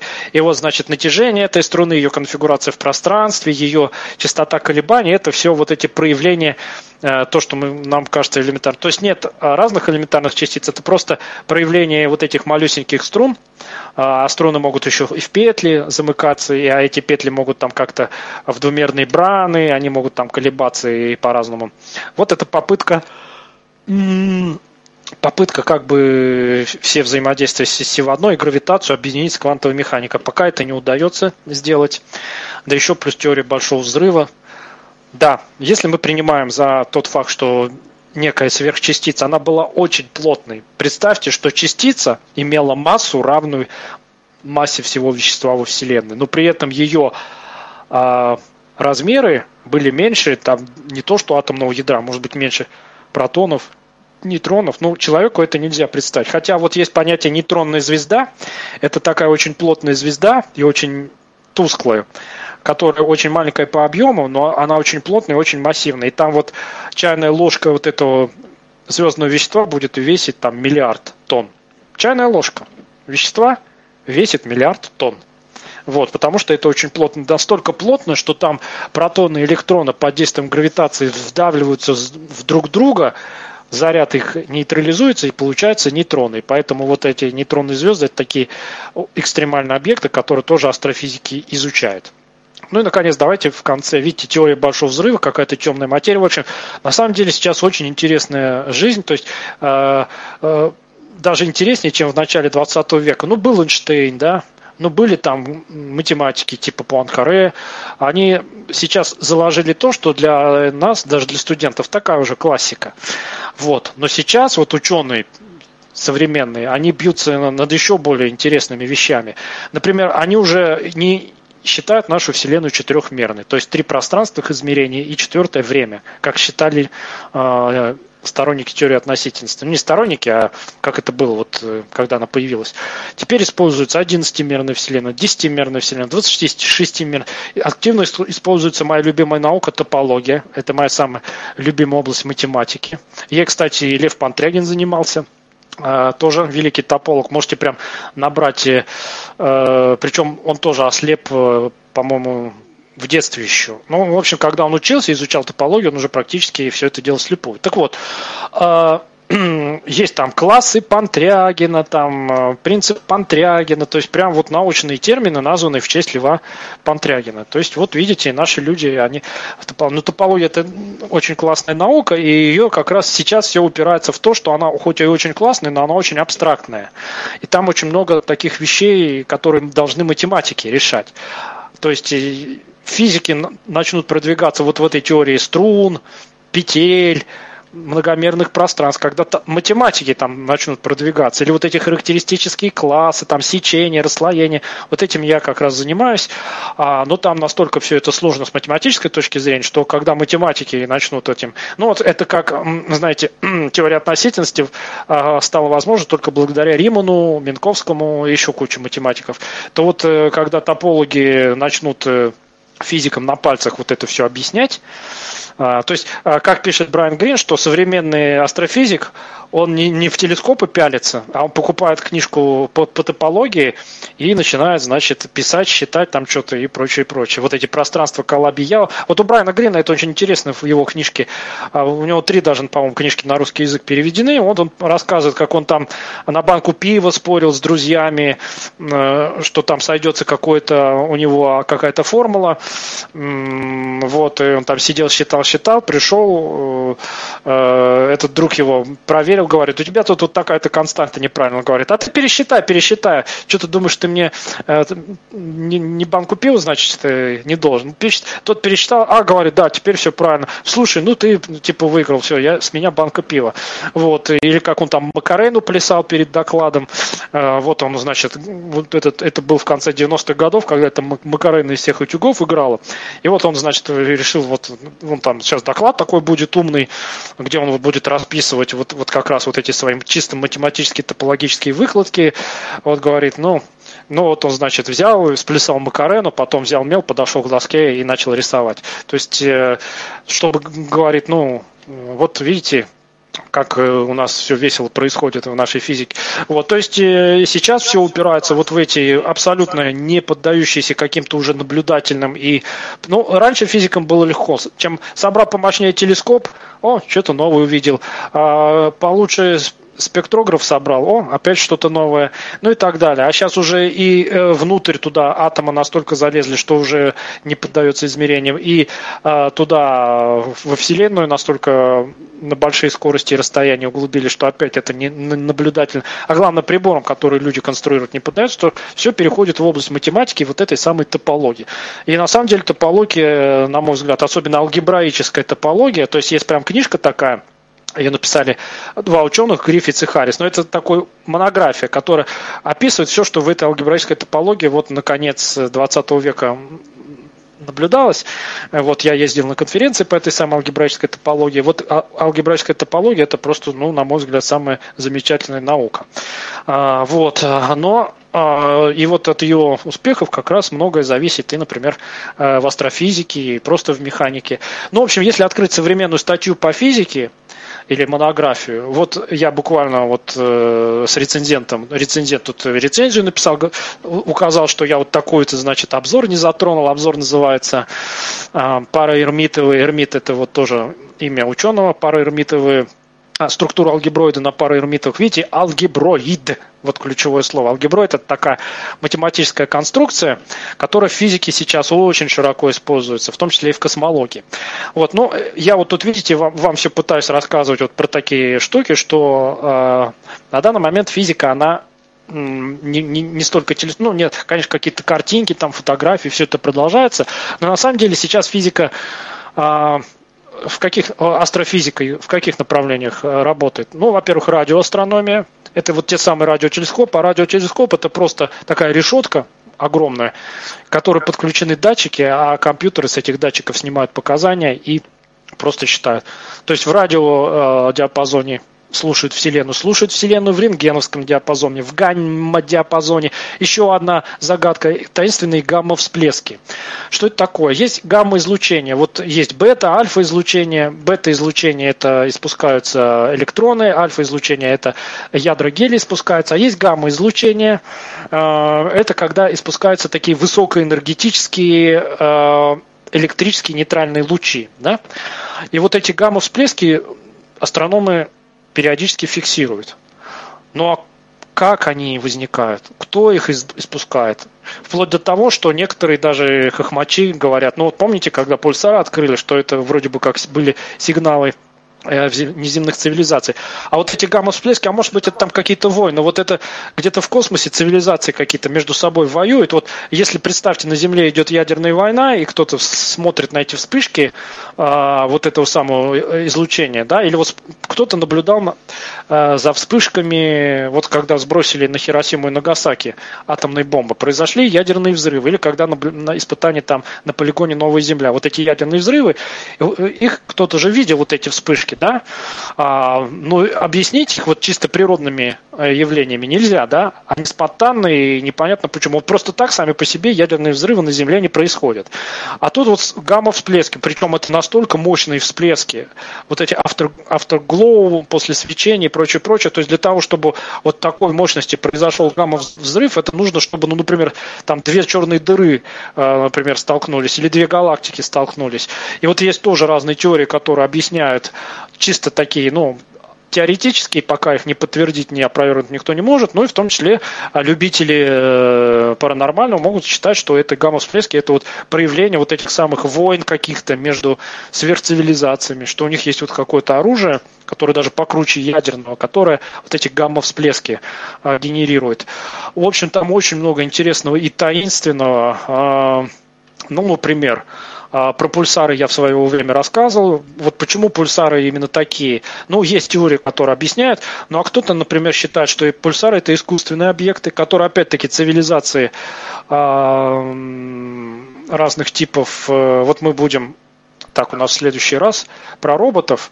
Да, ну ладно, тогда сейчас я немножко расскажу про классификацию цивилизации Николая Кардашева. Кто это такой? Николай Кардашев – это советский астроном, который в конце 60-х годов… Вот смотрите, я сейчас выступаю перед вами с научно-популярными лекциями и могу говорить даже, вот когда мы говорили про историю, я вполне… Ну, меня организаторы, конечно, пытались как-то там осадить, но зря они это, на мой взгляд, делали, потому что я мог спокойно говорить про то, что я думаю по поводу всяких там как это сказать, э, вот этих самых э, промываний мозгов и прочего, прочего, манипуляции истории. Вот. А в конце 60-х годов Николай Кардашев просто пытался выступать как раз с э, лекциями на тему ну, взгляда современной физики астрономии на э, внеземные цивилизации. Это был 67 68 где-то 69 год.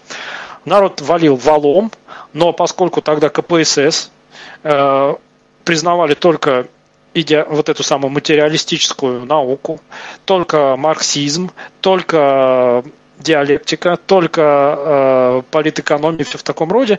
Они объявляли вот эту всю уфологию, э, вот это Фрэнк Дрейк, вот все это буржуазными лженауками, которые, значит, вот только ради денег. Кстати, недалеко они были от истины. Мы на седьмой лекции про это будем подробно говорить. Там Джордж Адамский, вот эти все, Эрик фон Деники, вот эти все шарлатаны.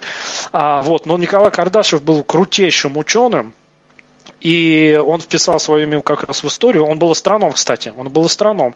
Еще можете найти, почитать книгу легендарную астронома Иосифа Шкловского а, «Вселенная, жизнь, разум».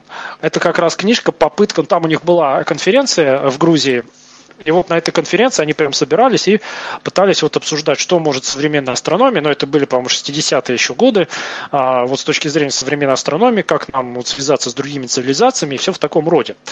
А, вот, и он написал книгу еще в 1962 первое издание вышло, а последнее аж в 87 году. И, и, причем ищите именно издание 87 года. По-моему, даже оно начитано в библиотеке АВ-3715, именно последнее издание, потому что вот за те годы, что прошли, он менял, и вот именно в последнем издании он говорит о том, что на данный момент уровень космологической и астрономической мысли не позволяет нам однозначно как-то говорить, что разумных цивилизаций нет или они есть, но, скорее всего, они есть, но мы не знаем, как с ними связаться, как их отловить и так далее. А вот Николай Кардашев предложил просто классификацию вот этих цивилизаций. Значит, классификация первого типа, это он, он говорил о тех цивилизациях, которые мы можем а, наблюдать. Чтобы их наблюдать, мы должны наблюдать так называемые космические чудеса. И вот Иосиф Шкловский, он свою книгу, последнее издание, заканчивает как раз главой о космических чудесах. То есть он говорит, поскольку мы не наблюдаем космических чудес, то мы не можем сказать,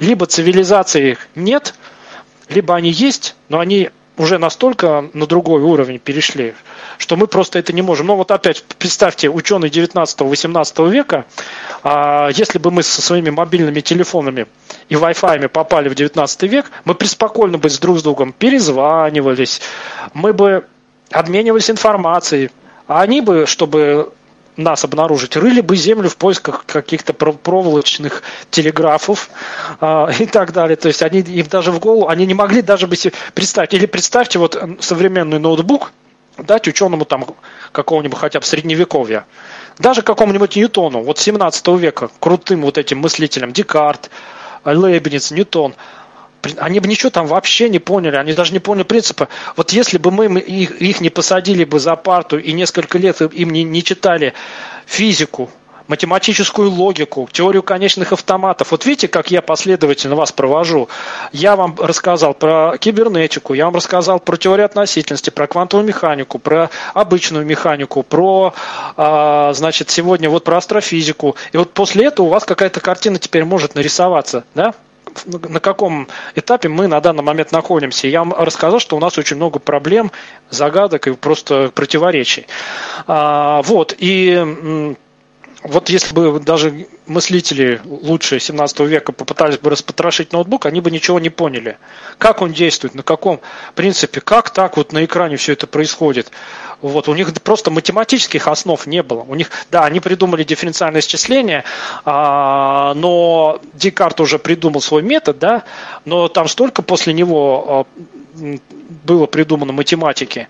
Вот им нужно было сначала изучить вот эту математику, потом изучить, как это инженерным образом реализуется. И вот после многих лет изучения, ну то есть студентам это рассказывают там э, по 4-6 по лет, вот. Ну, и им бы пришлось примерно столько рассказывать. Вот тогда бы они что-то начали понимать. Вот. Так вот, Николай Кардашев ввел вот эту классификацию цивилизации. Да, ну, Иосиф Шкловский в книге «Вселенная. Жизнь. Разум» он этим и заканчивает, что если мы не видим космических чудес, это вовсе не говорит, что нет каких-то мыслящих цивилизаций, может, они есть, но мы не можем. То есть их технологии – это примерно вот то же самое, с чего я начал, что мобильные телефоны для ученых 18-го, начала 19 века и Wi-Fi.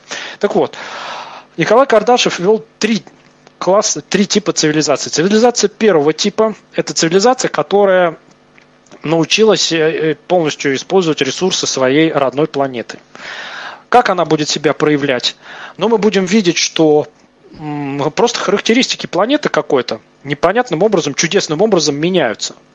То есть что-то там такое с ней происходит. Ну, например, меняется ее магнитное поле, меняется, например, ее светимость или отражающая способность, или она испускает какое-то излучение, или, эм, в общем, вокруг нее там какие-то энергетические выведены э, установки, которые, например, вот там система зеркал, которая как-то там, ну, например, температуру поддерживает. В общем, мы будем видеть, что с планеты творится что-то такое, что нельзя объяснить э, природными явлениями. Это цивилизация первого типа.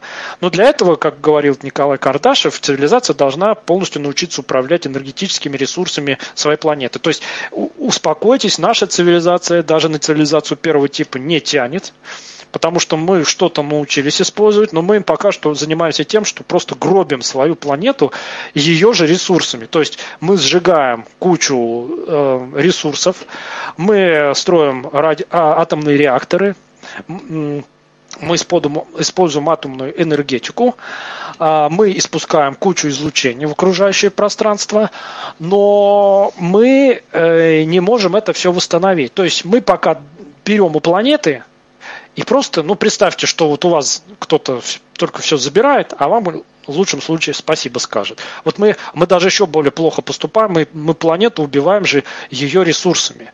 А убиваем только для того, чтобы получать удовольствие. То есть человек, получая, для того, чтобы получать удовольствие для себя, вот понимаете, все, вот современная вся вот эта раз, э, гниющая цивилизация, вот эта европейская, американская, северо-канадская, там, ну вот это вот, э, значит, она разлагается и, э, и в моральном плане, и прежде всего это состоит в том, что все, что делается, прежде всего делается для извлечения прибыли. А прибыль – это один из способов получения удовольствий. В том числе и многие способы получения прибыли основываются, ну, то есть можно использовать интернет для того, чтобы слушать научно-популярные лекции – Но посмотрите, сколько людей приходят вот на эти мои лекции, и сколько людей приходят на какие-нибудь э, развлекательные, увеселительные анекдоты или еще что-то в разы больше.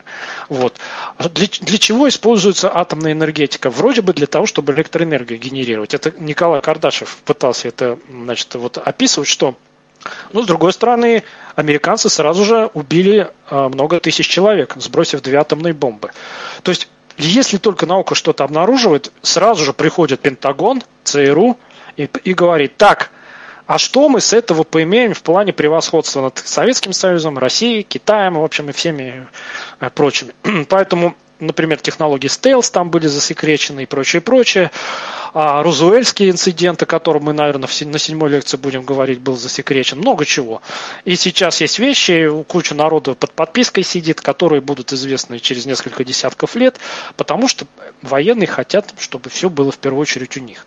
Так вот, а цивилизация первого типа, она будет не только свою планету просто грабить и использовать это для получения удовольствий, но она будет еще и поддерживать свою планету в таком состоянии, чтобы потом это их потомкам да, перешло. Нас сейчас не забудь, да, то есть вот сейчас есть теория о том, что а, углеводородное сырье, оно чуть ли не в 21 веке закончится, да, то есть мы сейчас его просто выкачиваем, а чтобы один а, галлон нефти сформировать, Земле нужно там, по-моему, 15 миллионов лет просто чтобы из органических э, материалов сформировать там уголь или нефть, нужно вот столько-то, а мы это вот буквально за 150, там, 200 лет а, угробим. А, более того, мы ухудшаем экологическую обстановку. Да мы, ну, ничего хорошего человек абсолютно не делает, даже для себя. Просто люди сейчас а, разные группы людей пытаются получить удовольствие. А, кто-то вот получают деньги за счет того, что э, значит, грабит планету, грабит другое население и так далее. А цивилизация первого типа, она должна именно э, выстроить цикл, вот как, знаете, в утопических советских романах описываются. Вот, например, у Ивана Ефремова там и так далее, там Великое кольцо, еще что-то. Вот, то есть как, они, цивилизация первого типа должна выстроить всю свою жизнь на планете так, чтобы это был цикл такой. Мы что-то берем у планеты, перерабатываем это, а, получаем из этого полезную какую-то э, вещь для себя, но потом это возвращаем планете, а потом из этого опять берем и так далее. Ну, самый простой пример. А, мы выводим вокруг Земли некие энергетические установки, они генерируют энергию, ну, например, тепловую, там, электромагнитную и прочее. Вот сейчас летают спутники связи. Они летают для того, чтобы поддерживать связь. Вещь полезная? Полезная. Но для кого она полезная? Она полезна, опять-таки, для нас всех, как пользователей кучи мобильных устройств, интернета и прочего, и прочего, и прочего. Ни животным, ни земле, ни полезным ископаемым вообще это никакой пользы не приносит. Вот. А самое главное, что для того, чтобы эти спутники летали, у нас был интернет, у нас была мобильная связь, нам, нам нужно угробить кучу животных, нам нужно угробить кучу невосстанавливаемых ресурсов. И сейчас уже говорят там, об, об альтернативной энергетике, о прочем, прочем. Американцы уже докатились до того, что сланцевый газ используют, то есть э, э, в результате рано или поздно им это аукнется все, э, ну и так далее. Кто-то шахты вырабатывает угольные, тоже это приведет потом к необратимым изменениям. В общем, все это человеку, естественно, кто-то уже сейчас эти проявления видит, вот эти бесконечные катастрофы, природные. А вот это как раз результат того, что мы цивилизация минус первого типа, я бы так назвал. А цивилизация первого типа – это цивилизация, которая грамотно управляет полностью ресурсами своей планеты. Цивилизация второго типа – это цивилизация, которая уже освоила ресурсы своей планетарной системы.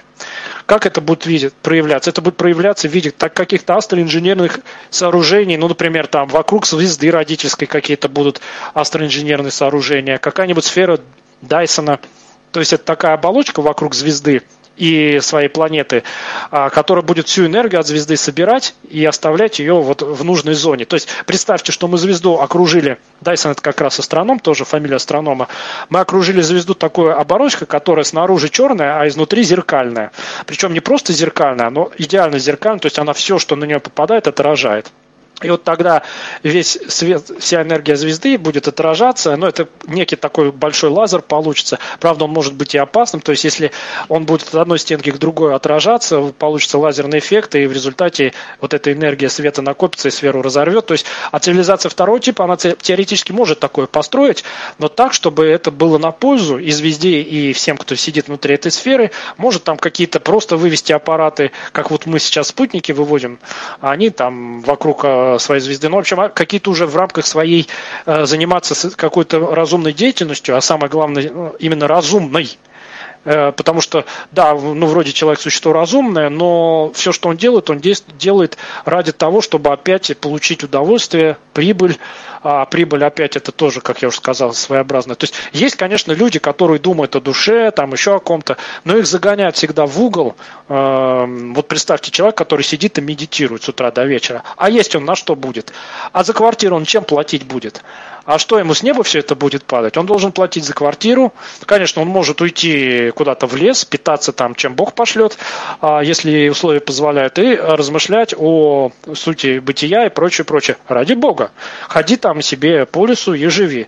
А, но на, него сейчас будут смотреть вот представители вот этой цивилизации современной, будут смотреть как на какого-то бессмысленного, бесполезного и мягко выражаясь, неадекватного представителя цивилизации. А вот если ты сидишь во главе банка и просто деньги перекачиваешь э, из одного места в другое, а за это берешь проценты, то ты преуспевающий бизнесмен.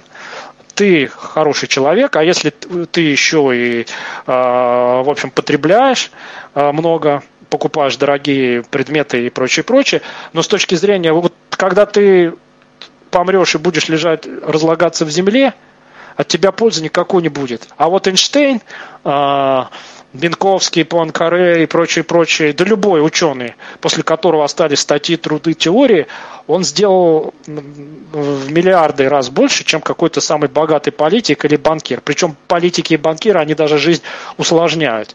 То есть благодаря им, ну вот у нас э, население живет плохо. Так, все, два часа прошло. Давайте я быстренько про цивилизацию второго и третьего типа. Так вот, цивилизация второго типа э, – это цивилизация, которая уже освоила свои, э, свою систему. И, наконец, цивилизация третьего типа – ну, это просто уже какая-то богоподобная цивилизация, которая освоила уже всеми ресурсами своей галактики. То есть они должны шмыгать по всей галактике. Они должны там звезды приспосабливать под свои нужды. А может быть, слушайте, есть цивилизация третьего типа, которая специально Солнце сконструировала, зажгла Солнце, подогнала планету на нужное расстояние, и может быть, благодаря цивилизации третьего типа жизнь на Земле возникла. И просто так, вот из по доброте души, потому что цивилизация третьего типа, конечно, да, у нее там внутри могут быть конфликты, но в целом, если наша цивилизация в целом, она гробит и планету, и все, что только можно, то есть она ничего глобального, подчеркиваю, с точки зрения планетарного масштаба. Я же сказал, что много есть хороших людей, полезных и гениальных, и чудесных, и благородных. Но они все отодвигаются э, в глобальном плане. Вот. А цивилизация третьего типа, если она вот этого все бы делала, то есть вот эти чудеса какие-то происходили с нашей точки зрения, но она бы это делала ну, с какой-то именно полезной целью, именно с полезной целью. Вот цивилизация первого, второго, третьего типа. Первый тип – она полностью управляет ресурсами собственной планеты, второго типа ресурсами своей планетарной звездной системы и третьего типа своей галактики. Но самое главное, что астрономы чужие бы это все наблюдали. И вот такой один объект буквально в 2019 году удалось понаблюдать. А, этой звезды нет названия, у нее есть только буквенно-цифровой код – светимость этой звезды менялась абсолютно неопри... непонятным образом. Это не цефеида, это не пульсар. Ее светимость меняла, менялась произвольно и не по каким-то известным законам. Это можно объяснить как раз тем, что мы наблюдаем цивилизацию второго типа. То есть вокруг этой звезды происходит какая-то деятельность разумная и деятельность полезная. То есть они не просто там, ну не знаю, там мусор выкидывают, да. Вот у Станислава Лема опять э, в его дневники, звездные дневники Иона Тихого есть еще одна гениальная новелла про то, как по замур... замусоренности выбирать, значит, районы. То есть э, Йон Тихий думал, куда бы ему полететь, начал смотреть, вот где больше мусора. Он, у него там профессор Тарантога выдвинул теорию, что больше всего разумных цивилизаций э, концентрируются в самых замусоренных местах. Вот он туда полетел, Йон Тихий. Ну вот, значит, если бы они просто выкидывали мусор, то мы бы наблюдали то, что вот сейчас вокруг нашей Земли творится. Вокруг Земли много мусора летает. Но этот мусор, он с точки зрения астронома, ну просто, просто, ну как бы просто искусственно созданные тела, но на них же не написано, что они искусственно Это все тот же металл, все, все те же какие-то органические, неорганические. То есть это может быть просто э, какие-то просто помойка, летающая вокруг Земли. Вот. А если бы на этой помойке э, цветочки росли, и красивые картинки были нарисованы, вот тут бы уже астрономы поняли, что это искусственная э, деятельность. Ну так вот, э, наблюдали астрономы в 2019 году вот такую цивилизацию второго типа. Никто так и не может сказать. А естественно, упертые противники искусственного происхождения. Ну, в общем, сошлись на том, что естественным образом объ, объ, объяснить изменение светимости этой звезды не удается. Только, э, ну, кто-то начал срочно придумывать теории, что там какие-то кометы там летают, еще что-то. Но это опять теории такие спешно придуманные, чтобы вот лишь бы естественным образом объяснить. Значит, таким образом, космическое чудо в 2019 году мы наблюдали. Но кто-то найдется, кто скажет, что это не чудо. Это можно объяснить естественным путем. И вот тут опять кто во что хочет, тот во что и верит. Любители, что это была цивилизация второго типа, которые ждут братьев по разуму, могут сказать, что это проявление цивилизации второго типа. А, упертые приверженцы того, что люди уникальны, но это чушь полная. Считать, что а, такая гигантская галактика, столько, столько землеподобных планет. Планеты сейчас астрономы в легкую обнаруживают используя различные методы, так называемые экзопланеты. Обнаружено несколько суперземель, то есть это планеты, которые по массе больше Земли, но по условиям, в принципе, подходят. А, есть э, планеты в зоне обитаемости, то есть сейчас уже известно, что Земля вообще не уникальная планета много вокруг других звезд планет, которые, в принципе, по условиям могут даже земным соответствовать. Ну, аж тем более, что разум э, только на Земле для одной звезды, причем абсолютно такой заурядной звезды, которая где-то там на окраинах галактики находится, ну, вообще непонятно. Вот. А, конечно, кто-то скажет, что Бог специально все так создал. Есть такая теория антропоцентризм философская такая концепция антропоцентризм, что Вселенная создана специально такой, специально, чтобы в ней появился человек.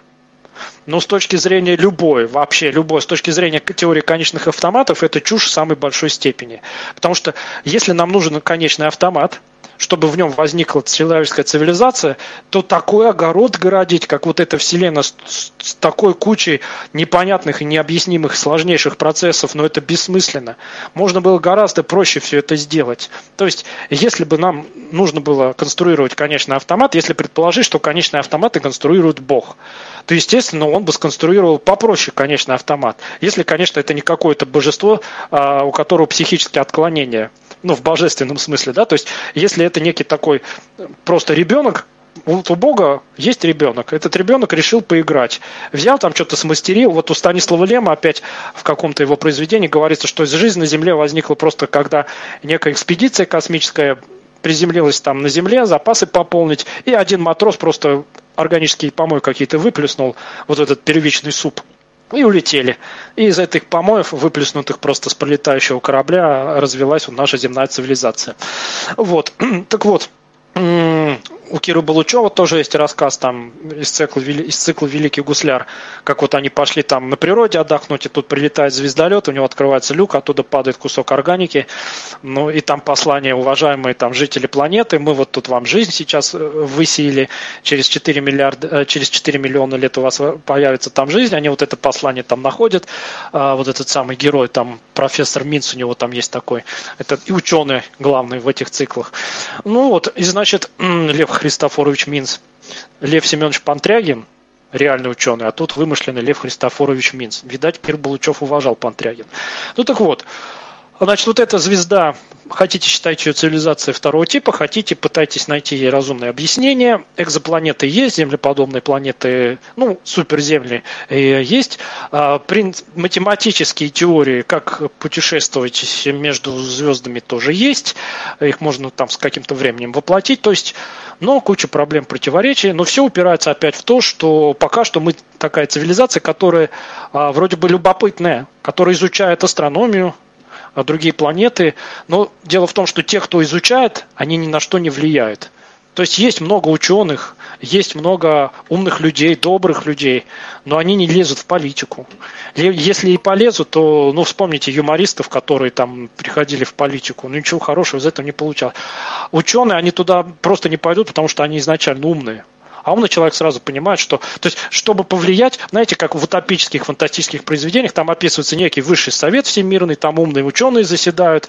Это утопия, потому что дельцы, политики и агрессивно, потому что а, всегда а, власть при, попадает к самым агрессивным представителям везде и в животном мире, и в, тело, и в социуме человеческом.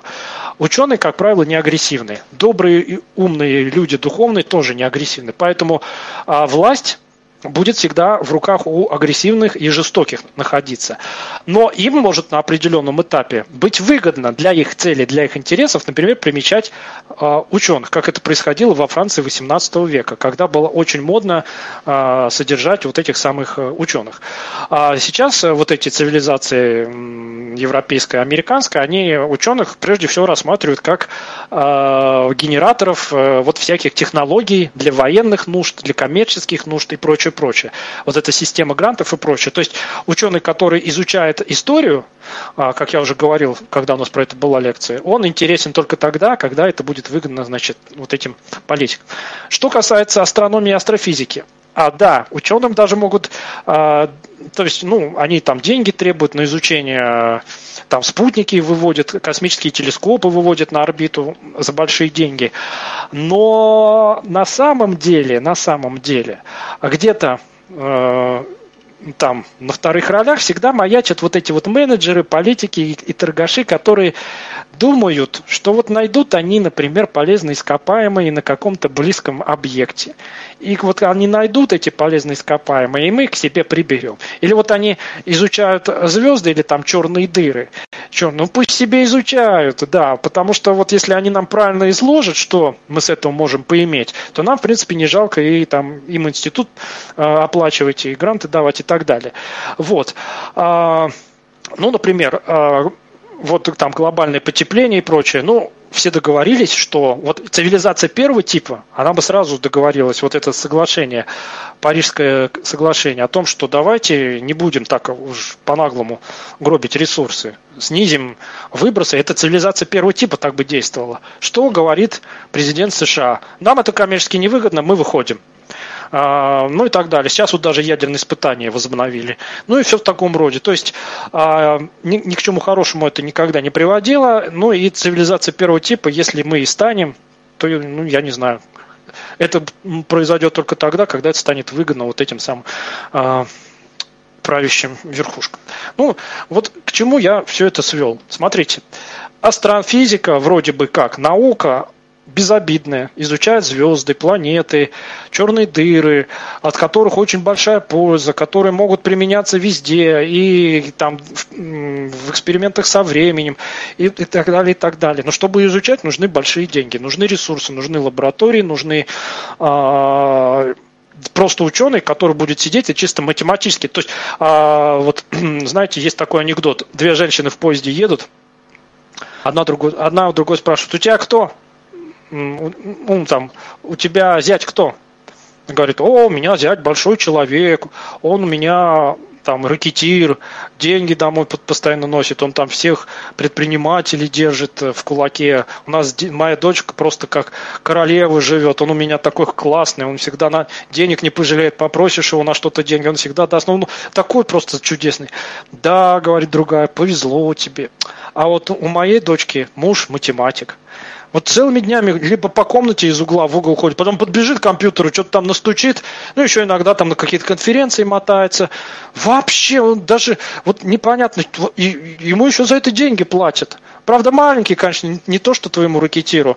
Но вот чем он занимается? А иногда вообще возьмет на диван, ляжет, голову за, за, руки за голову закинет и лежит, уставится в потолок и лежит. Я его пинаю, ну что ты ничего не делаешь? Он говорит, отстань, я работаю. А, я, а она говорит, ну вот врет же, ну как он может работать? Вот. Ну и вот на самом деле вот это анекдот, но физики, они и астрофизики на самом деле вот так и работают. То есть что он занимает, чем занимается современный астроном? У него на компьютере стоит какая-то программа, которая получает данные из какой-то там лаборатории. Он сидит дома, анализирует эти данные, приходящие там с лаборатории, с телескопа, еще с чего-то. Есть, конечно, те, кто обслуживает эти устройства. Это тоже, ну, вроде бы так, люди грамотные, которые вот прям там сидят. Но сейчас все ушло вот именно, вот действительно, они сидят на компьютерах, занимаются математикой, потом собираются на конгрессы, конференции, там что-то обмениваются информацией, снова разъезжаются, выпускают статьи, публикации, а, спорят там как-то опять через интернет и так далее. А многие вот действительно ходят из угла в угол. А, я, например, прежде чем написать там несколько строчек в статье, я действительно бегаю туда-сюда. Вот. Один физик рассказывал, что его там, когда это было в Авдроповские времена, когда произошла борьба а, шла борьба с тунеядствами, он, он был аспирантом, и он занимался физикой плазмы. И у него была, ну, он же головой работал, и у него, у него такого чисто механическая работа была только раз в неделю на семинар сходить, там рассказать что-нибудь. А, вот. Остальное время он выходил на улицу, садился на лавочку и думал, думал, думал, думал, думал, думал, думал, думал. И вот к нему подходит, значит, патруль, говорит, что ты сидишь? Он говорит, я работаю. Что ты, говорит, тут работаешь? Как ты можешь работать, сидя на лавочке? Он говорит, я физик физикой плазмы занимаются. Они, они говорят, а и что? Так иди работай там в лаборатории. Он говорит, так это же физика плазмы. И давай им там говорить, вот смотрите, вот нарисовал там он уравнение, говорит, вот смотрите, вот тут, если мы вот берем такие-то параметры, они, ой-ой, все, ладно, работай, работай, работай, да-да-да, все, и убегают. Вот, то есть, а, и вот этот, значит, если вот про тот анекдот говорить, то есть, если это не математик был, там, а астроном какой-нибудь, он бы примерно то же самое. То есть, он бы вот так лежал на диване, диване, там сидел бы за компьютером и ездил по конференции. Вот. Потому что, ну, а сейчас а, все, вся информация приходит с орбитальных в основном аппаратов. Их выпускают совершенно не астроном, их выпускают а, инженеры, а, в общем, корпорации, которые вот этой техникой занимаются, а астроном только обрабатывает с них да. Причем астрономы им говорят, нам нужно, чтобы там вот то-то, то-то стояло, чтобы вот оно то-то, то-то получало, а всякие вот этот вот, э, вот эта лаборатория, э, вот этот спутник, который реликтовое излучение изучал, это стоит бешеных денег, а хорошо, что хотя бы еще на это выделяют деньги. Вроде изучать изучать реликтовое излучение а, для коммерческих нужд пока непонятно, как приспособить. Но дело в том, что а, ученые очень хитро поступают. Например, они говорят, мы хотим радиотелескоп. А, им говорят, а что мы с этого поимеем? Они отвечают, а вы с этого поимеете, что если там русские, например, что-то там начнут транслировать с обратной стороны Луны, мы это тоже на радиотелескопе сможем перехватить. А, все, вот вам деньги. А они на самом деле ну, полный вот такой бред вот им порассказывают, а сами там свои задачи летают. То, то есть, э, если почитать вот эти заявки на грант, на вот эти мощные проекты, да, то там всегда очень много вот этой заведомой э, ерунды для политиков, торгашей и вот этих всех товарищей. Вот. Но астрономы, они вынуждены вот этим заниматься. Вот. Но представьте, что если цивилизация бы наша доросла до цивилизации первого типа, то все бы вот эти вопросы отпали сами собой.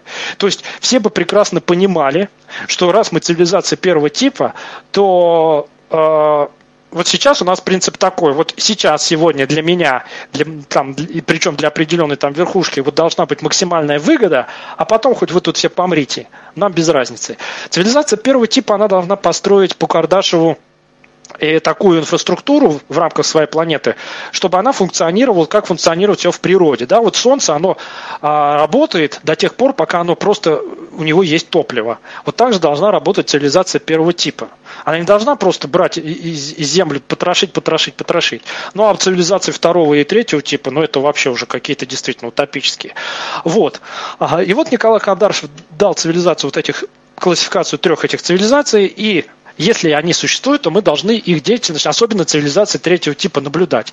Но мы же не знаем вот эти квазары и пульсары, пульсары, извините. Может быть, это действительно объекты, которые создала цивилизация третьего типа, но мы их пытаемся объяснить природным явлением. Читайте опять «Братья Стругацкий. Пикник на обочине». Как на Землю прилетела век, некая цивилизация, ну, как минимум, наверное, первого-второго типа, и улетела. После нее она оставила какие-то следы пребывания. И вот дальше читайте. Прям вот эта идея рассказывается. То есть что, все заканчивается тем, что там вот есть некая машина желаний, сталкеры идут в зону, вот братья Стругацкие, они просто вот, ну, что называется, прям самую суть изложили. То есть один идет туда, чтобы своей дочке здоровья пожелать, а Правда, я не знаю, это только в сценарий попало или в, в книгу тоже. А, в общем, когда он возвращается домой, дочка какая была, такая и есть, но у него там какие-то монеты или деньги все равно э, там нарисовались. Вот, то есть даже идя с благой целью, все равно где-то там на подсознании. Но самое главное, никто не понимает, для чего это нужно, как это функционирует, и они просто вот как э, насекомые. Вот приехали вы на пикник, намусорили, банок набросали, костер разожгли, залу оставили, вы уехали. Выползают обитатели полянки, начинают это все изучать, они не понимают, зачем это нужно. Они просто видят и, и думают, а вот это, наверное, для того, а это вот для этого, ну и так далее. Вот то же самое описывается в повести братьев э, Срукатских «Пикник на обочине». И вот цивилизации третьего типа, возможно, своей-то деятельностью и занимается. Но мы смотрим со своей, со своей недоразвитой пока что точки зрения.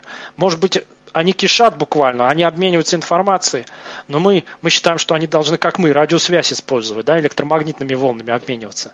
А они, может, вообще какой-то метод такой используют, который мы вообще не знаем, и узнаем о нем только через 500 лет, ну и так далее. А может, и вообще никогда не узнаем. То есть а, если вы будете когда-то вот где-то там с кем-то разговаривать вот на эту тему, а почему мы не наблюдаем сигналов от других цивилизаций, ну, на седьмой лекции мы про это поговорим, мы их не наблюдаем вовсе не потому, что их нет, а мы не наблюдаем просто потому, что мозгов не хватает. Или там каких-то средств, или еще чего-то. А самое главное, многим это и не особо интересно. А, то есть, э, понимаете, вот представьте, что правительства самых развитых стран перестали заниматься ерундой, войнами, а, конфликтами, а, там какими-то коммерческими делами, а взяли бы просто и начали строить телескопы, начали бы э, не военным э, самую большую зарплату платить и ученым, астрономам, инженерам. Все, что правительство начали бы строить институты, а, чтобы они начали вкладывать деньги в разработку вот этой самой технологии цивилизации первого типа, чтобы они а, даже тех, кто просто пишет какие-то вот такие фундаментальные труды по астрономии и космологии, которые просто вот теорию большого взрыва изучают, или там цивилизации третьего типа, чтобы они, для них это было первично, а не удовольствие и там желание возвысить. Вот тогда бы, тогда бы, может быть, Э, они бы тогда, э, ну, значит, тогда бы, возможно, произошел вот тот самый скачок, который в фантастике описывается, и тогда бы, вот самые последние мои финальные слова, тогда бы, вот самое главное, чтобы произошел переворот именно в сознании цивилизационном. Потому что, видите, у нас есть технологии и есть отдельные научные такие э, Э, как сказать, сообщество, которым это интересно, которые готовы это изучать, которые это изучают, но пока что в силу своих очень ограниченных способностей.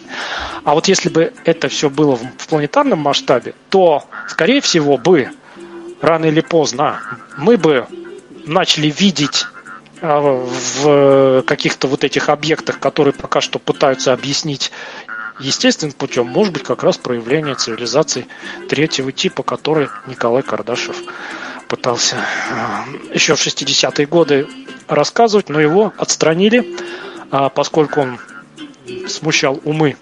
Э, тогда, в общем, все было... Физика была, кстати, очень в почете, но физика прикладная. А, а космология, в общем, тем более, которая про каких-то инопланетных существ рассуждает, это не то. Ну, на этом я заканчиваю. Про астрофизику и космологию я рассказал. Все это я закончил именно э, теории Николая Кардашева. Можете их более подробно поизучать. Еще обратите внимание на фамилию Феликс Зигель. Он тоже был э, астрономом, работал в московском в советское время много статей написал как раз про принципы межпланетных полетов и прочее, прочее. И вот к нему тоже было много придирок. Но вот он основатель вот этой школы научной уфологии советской. Э, ну вот, ему тоже, в общем, досталось. А, ну, в то время, в общем, их пинали и отстраняли за то, что они были, были просто э, идеологически чуждыми, а сейчас они просто воспринимаются как, как бы это помягче сказать, ну, бесполезные такие товарищи. Ну, говорят, Давайте, говорят. Я, ну, я предлагаю сейчас да. все-таки вот сделать Закончим, паузу, да, да объявить. Потому что, да, нам нужно да. объявить... Я основной материал закончил. Да, отлично. А главное, что оптимистическая нота, вот мне нравится, нужно всегда на оптимизме заканчивать, о том, что давайте помечтаем, если вдруг... Нет, я хочу закончить на ноте, чтобы дальше народ сам пошел еще. Хорошо, да. А, сам. Значит, смотрите, э, у нас еще будет, я думаю, что Евгений э, ответит вдруг, если у вас есть вопросы.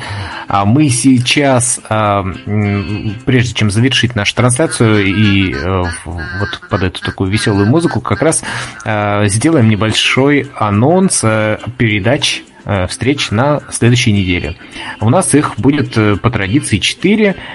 А, значит, во вторник в 4 часа мы путешествуем по Омску, а, виртуально путешествуем, так что всех приглашаем, а, причем путешествовать будем на метро. Если в метро, метро, вернее, в Омске как раз вот и узнаем. В среду на следующей неделе мы продолжаем с Владимиром Васкевичем разговор о а, о чем разговор? А, о лайфхаках, полезных для э, незрячих, в том числе, ну и зрячих тоже путешественников. Будем говорить о жилье и бронировании, в общем-то. Те, кто не в курсе, э, слушайте, пожалуйста, первую передачу. А в среду же, но уже с утра, вернее, или еще с утра, мы с э, вами подведем итоги нашего второго этапа конкурса с компьютером на «ты». Э, очень интересные там есть э, результаты. Поговорим о заданиях, которые выполняли участники, о разных способах, о способах, предложенных для выполнения этих заданий. Вот. Ну и, конечно же, подведем итоги. И подумаем о, вернее, анонсируем уже третий практический тур. Э, и я надеюсь, что уже финал в Нижнем Новгороде не за горами. А, ну а в четверг об интеллекте, да, искусственном а, ну, вообще про роботов, но роботы, там будет все, и интеллект для роботов, и руки, ноги для роботов, глаза, уши, и все, в общем. Про Отлично. роботов. А, в том числе и про роботов, которые летают по космосу. вот. Да. Всем радиослушателям и YouTube-слушателям привет. Э, заходите на наш голосовой портал. Здесь, э, как всегда, чуть больше, чем в эфире. Например, здесь вы сейчас можете говорить свои какие-то... Вот вы считаете про цивилизацию. Может, вы придумали цивилизацию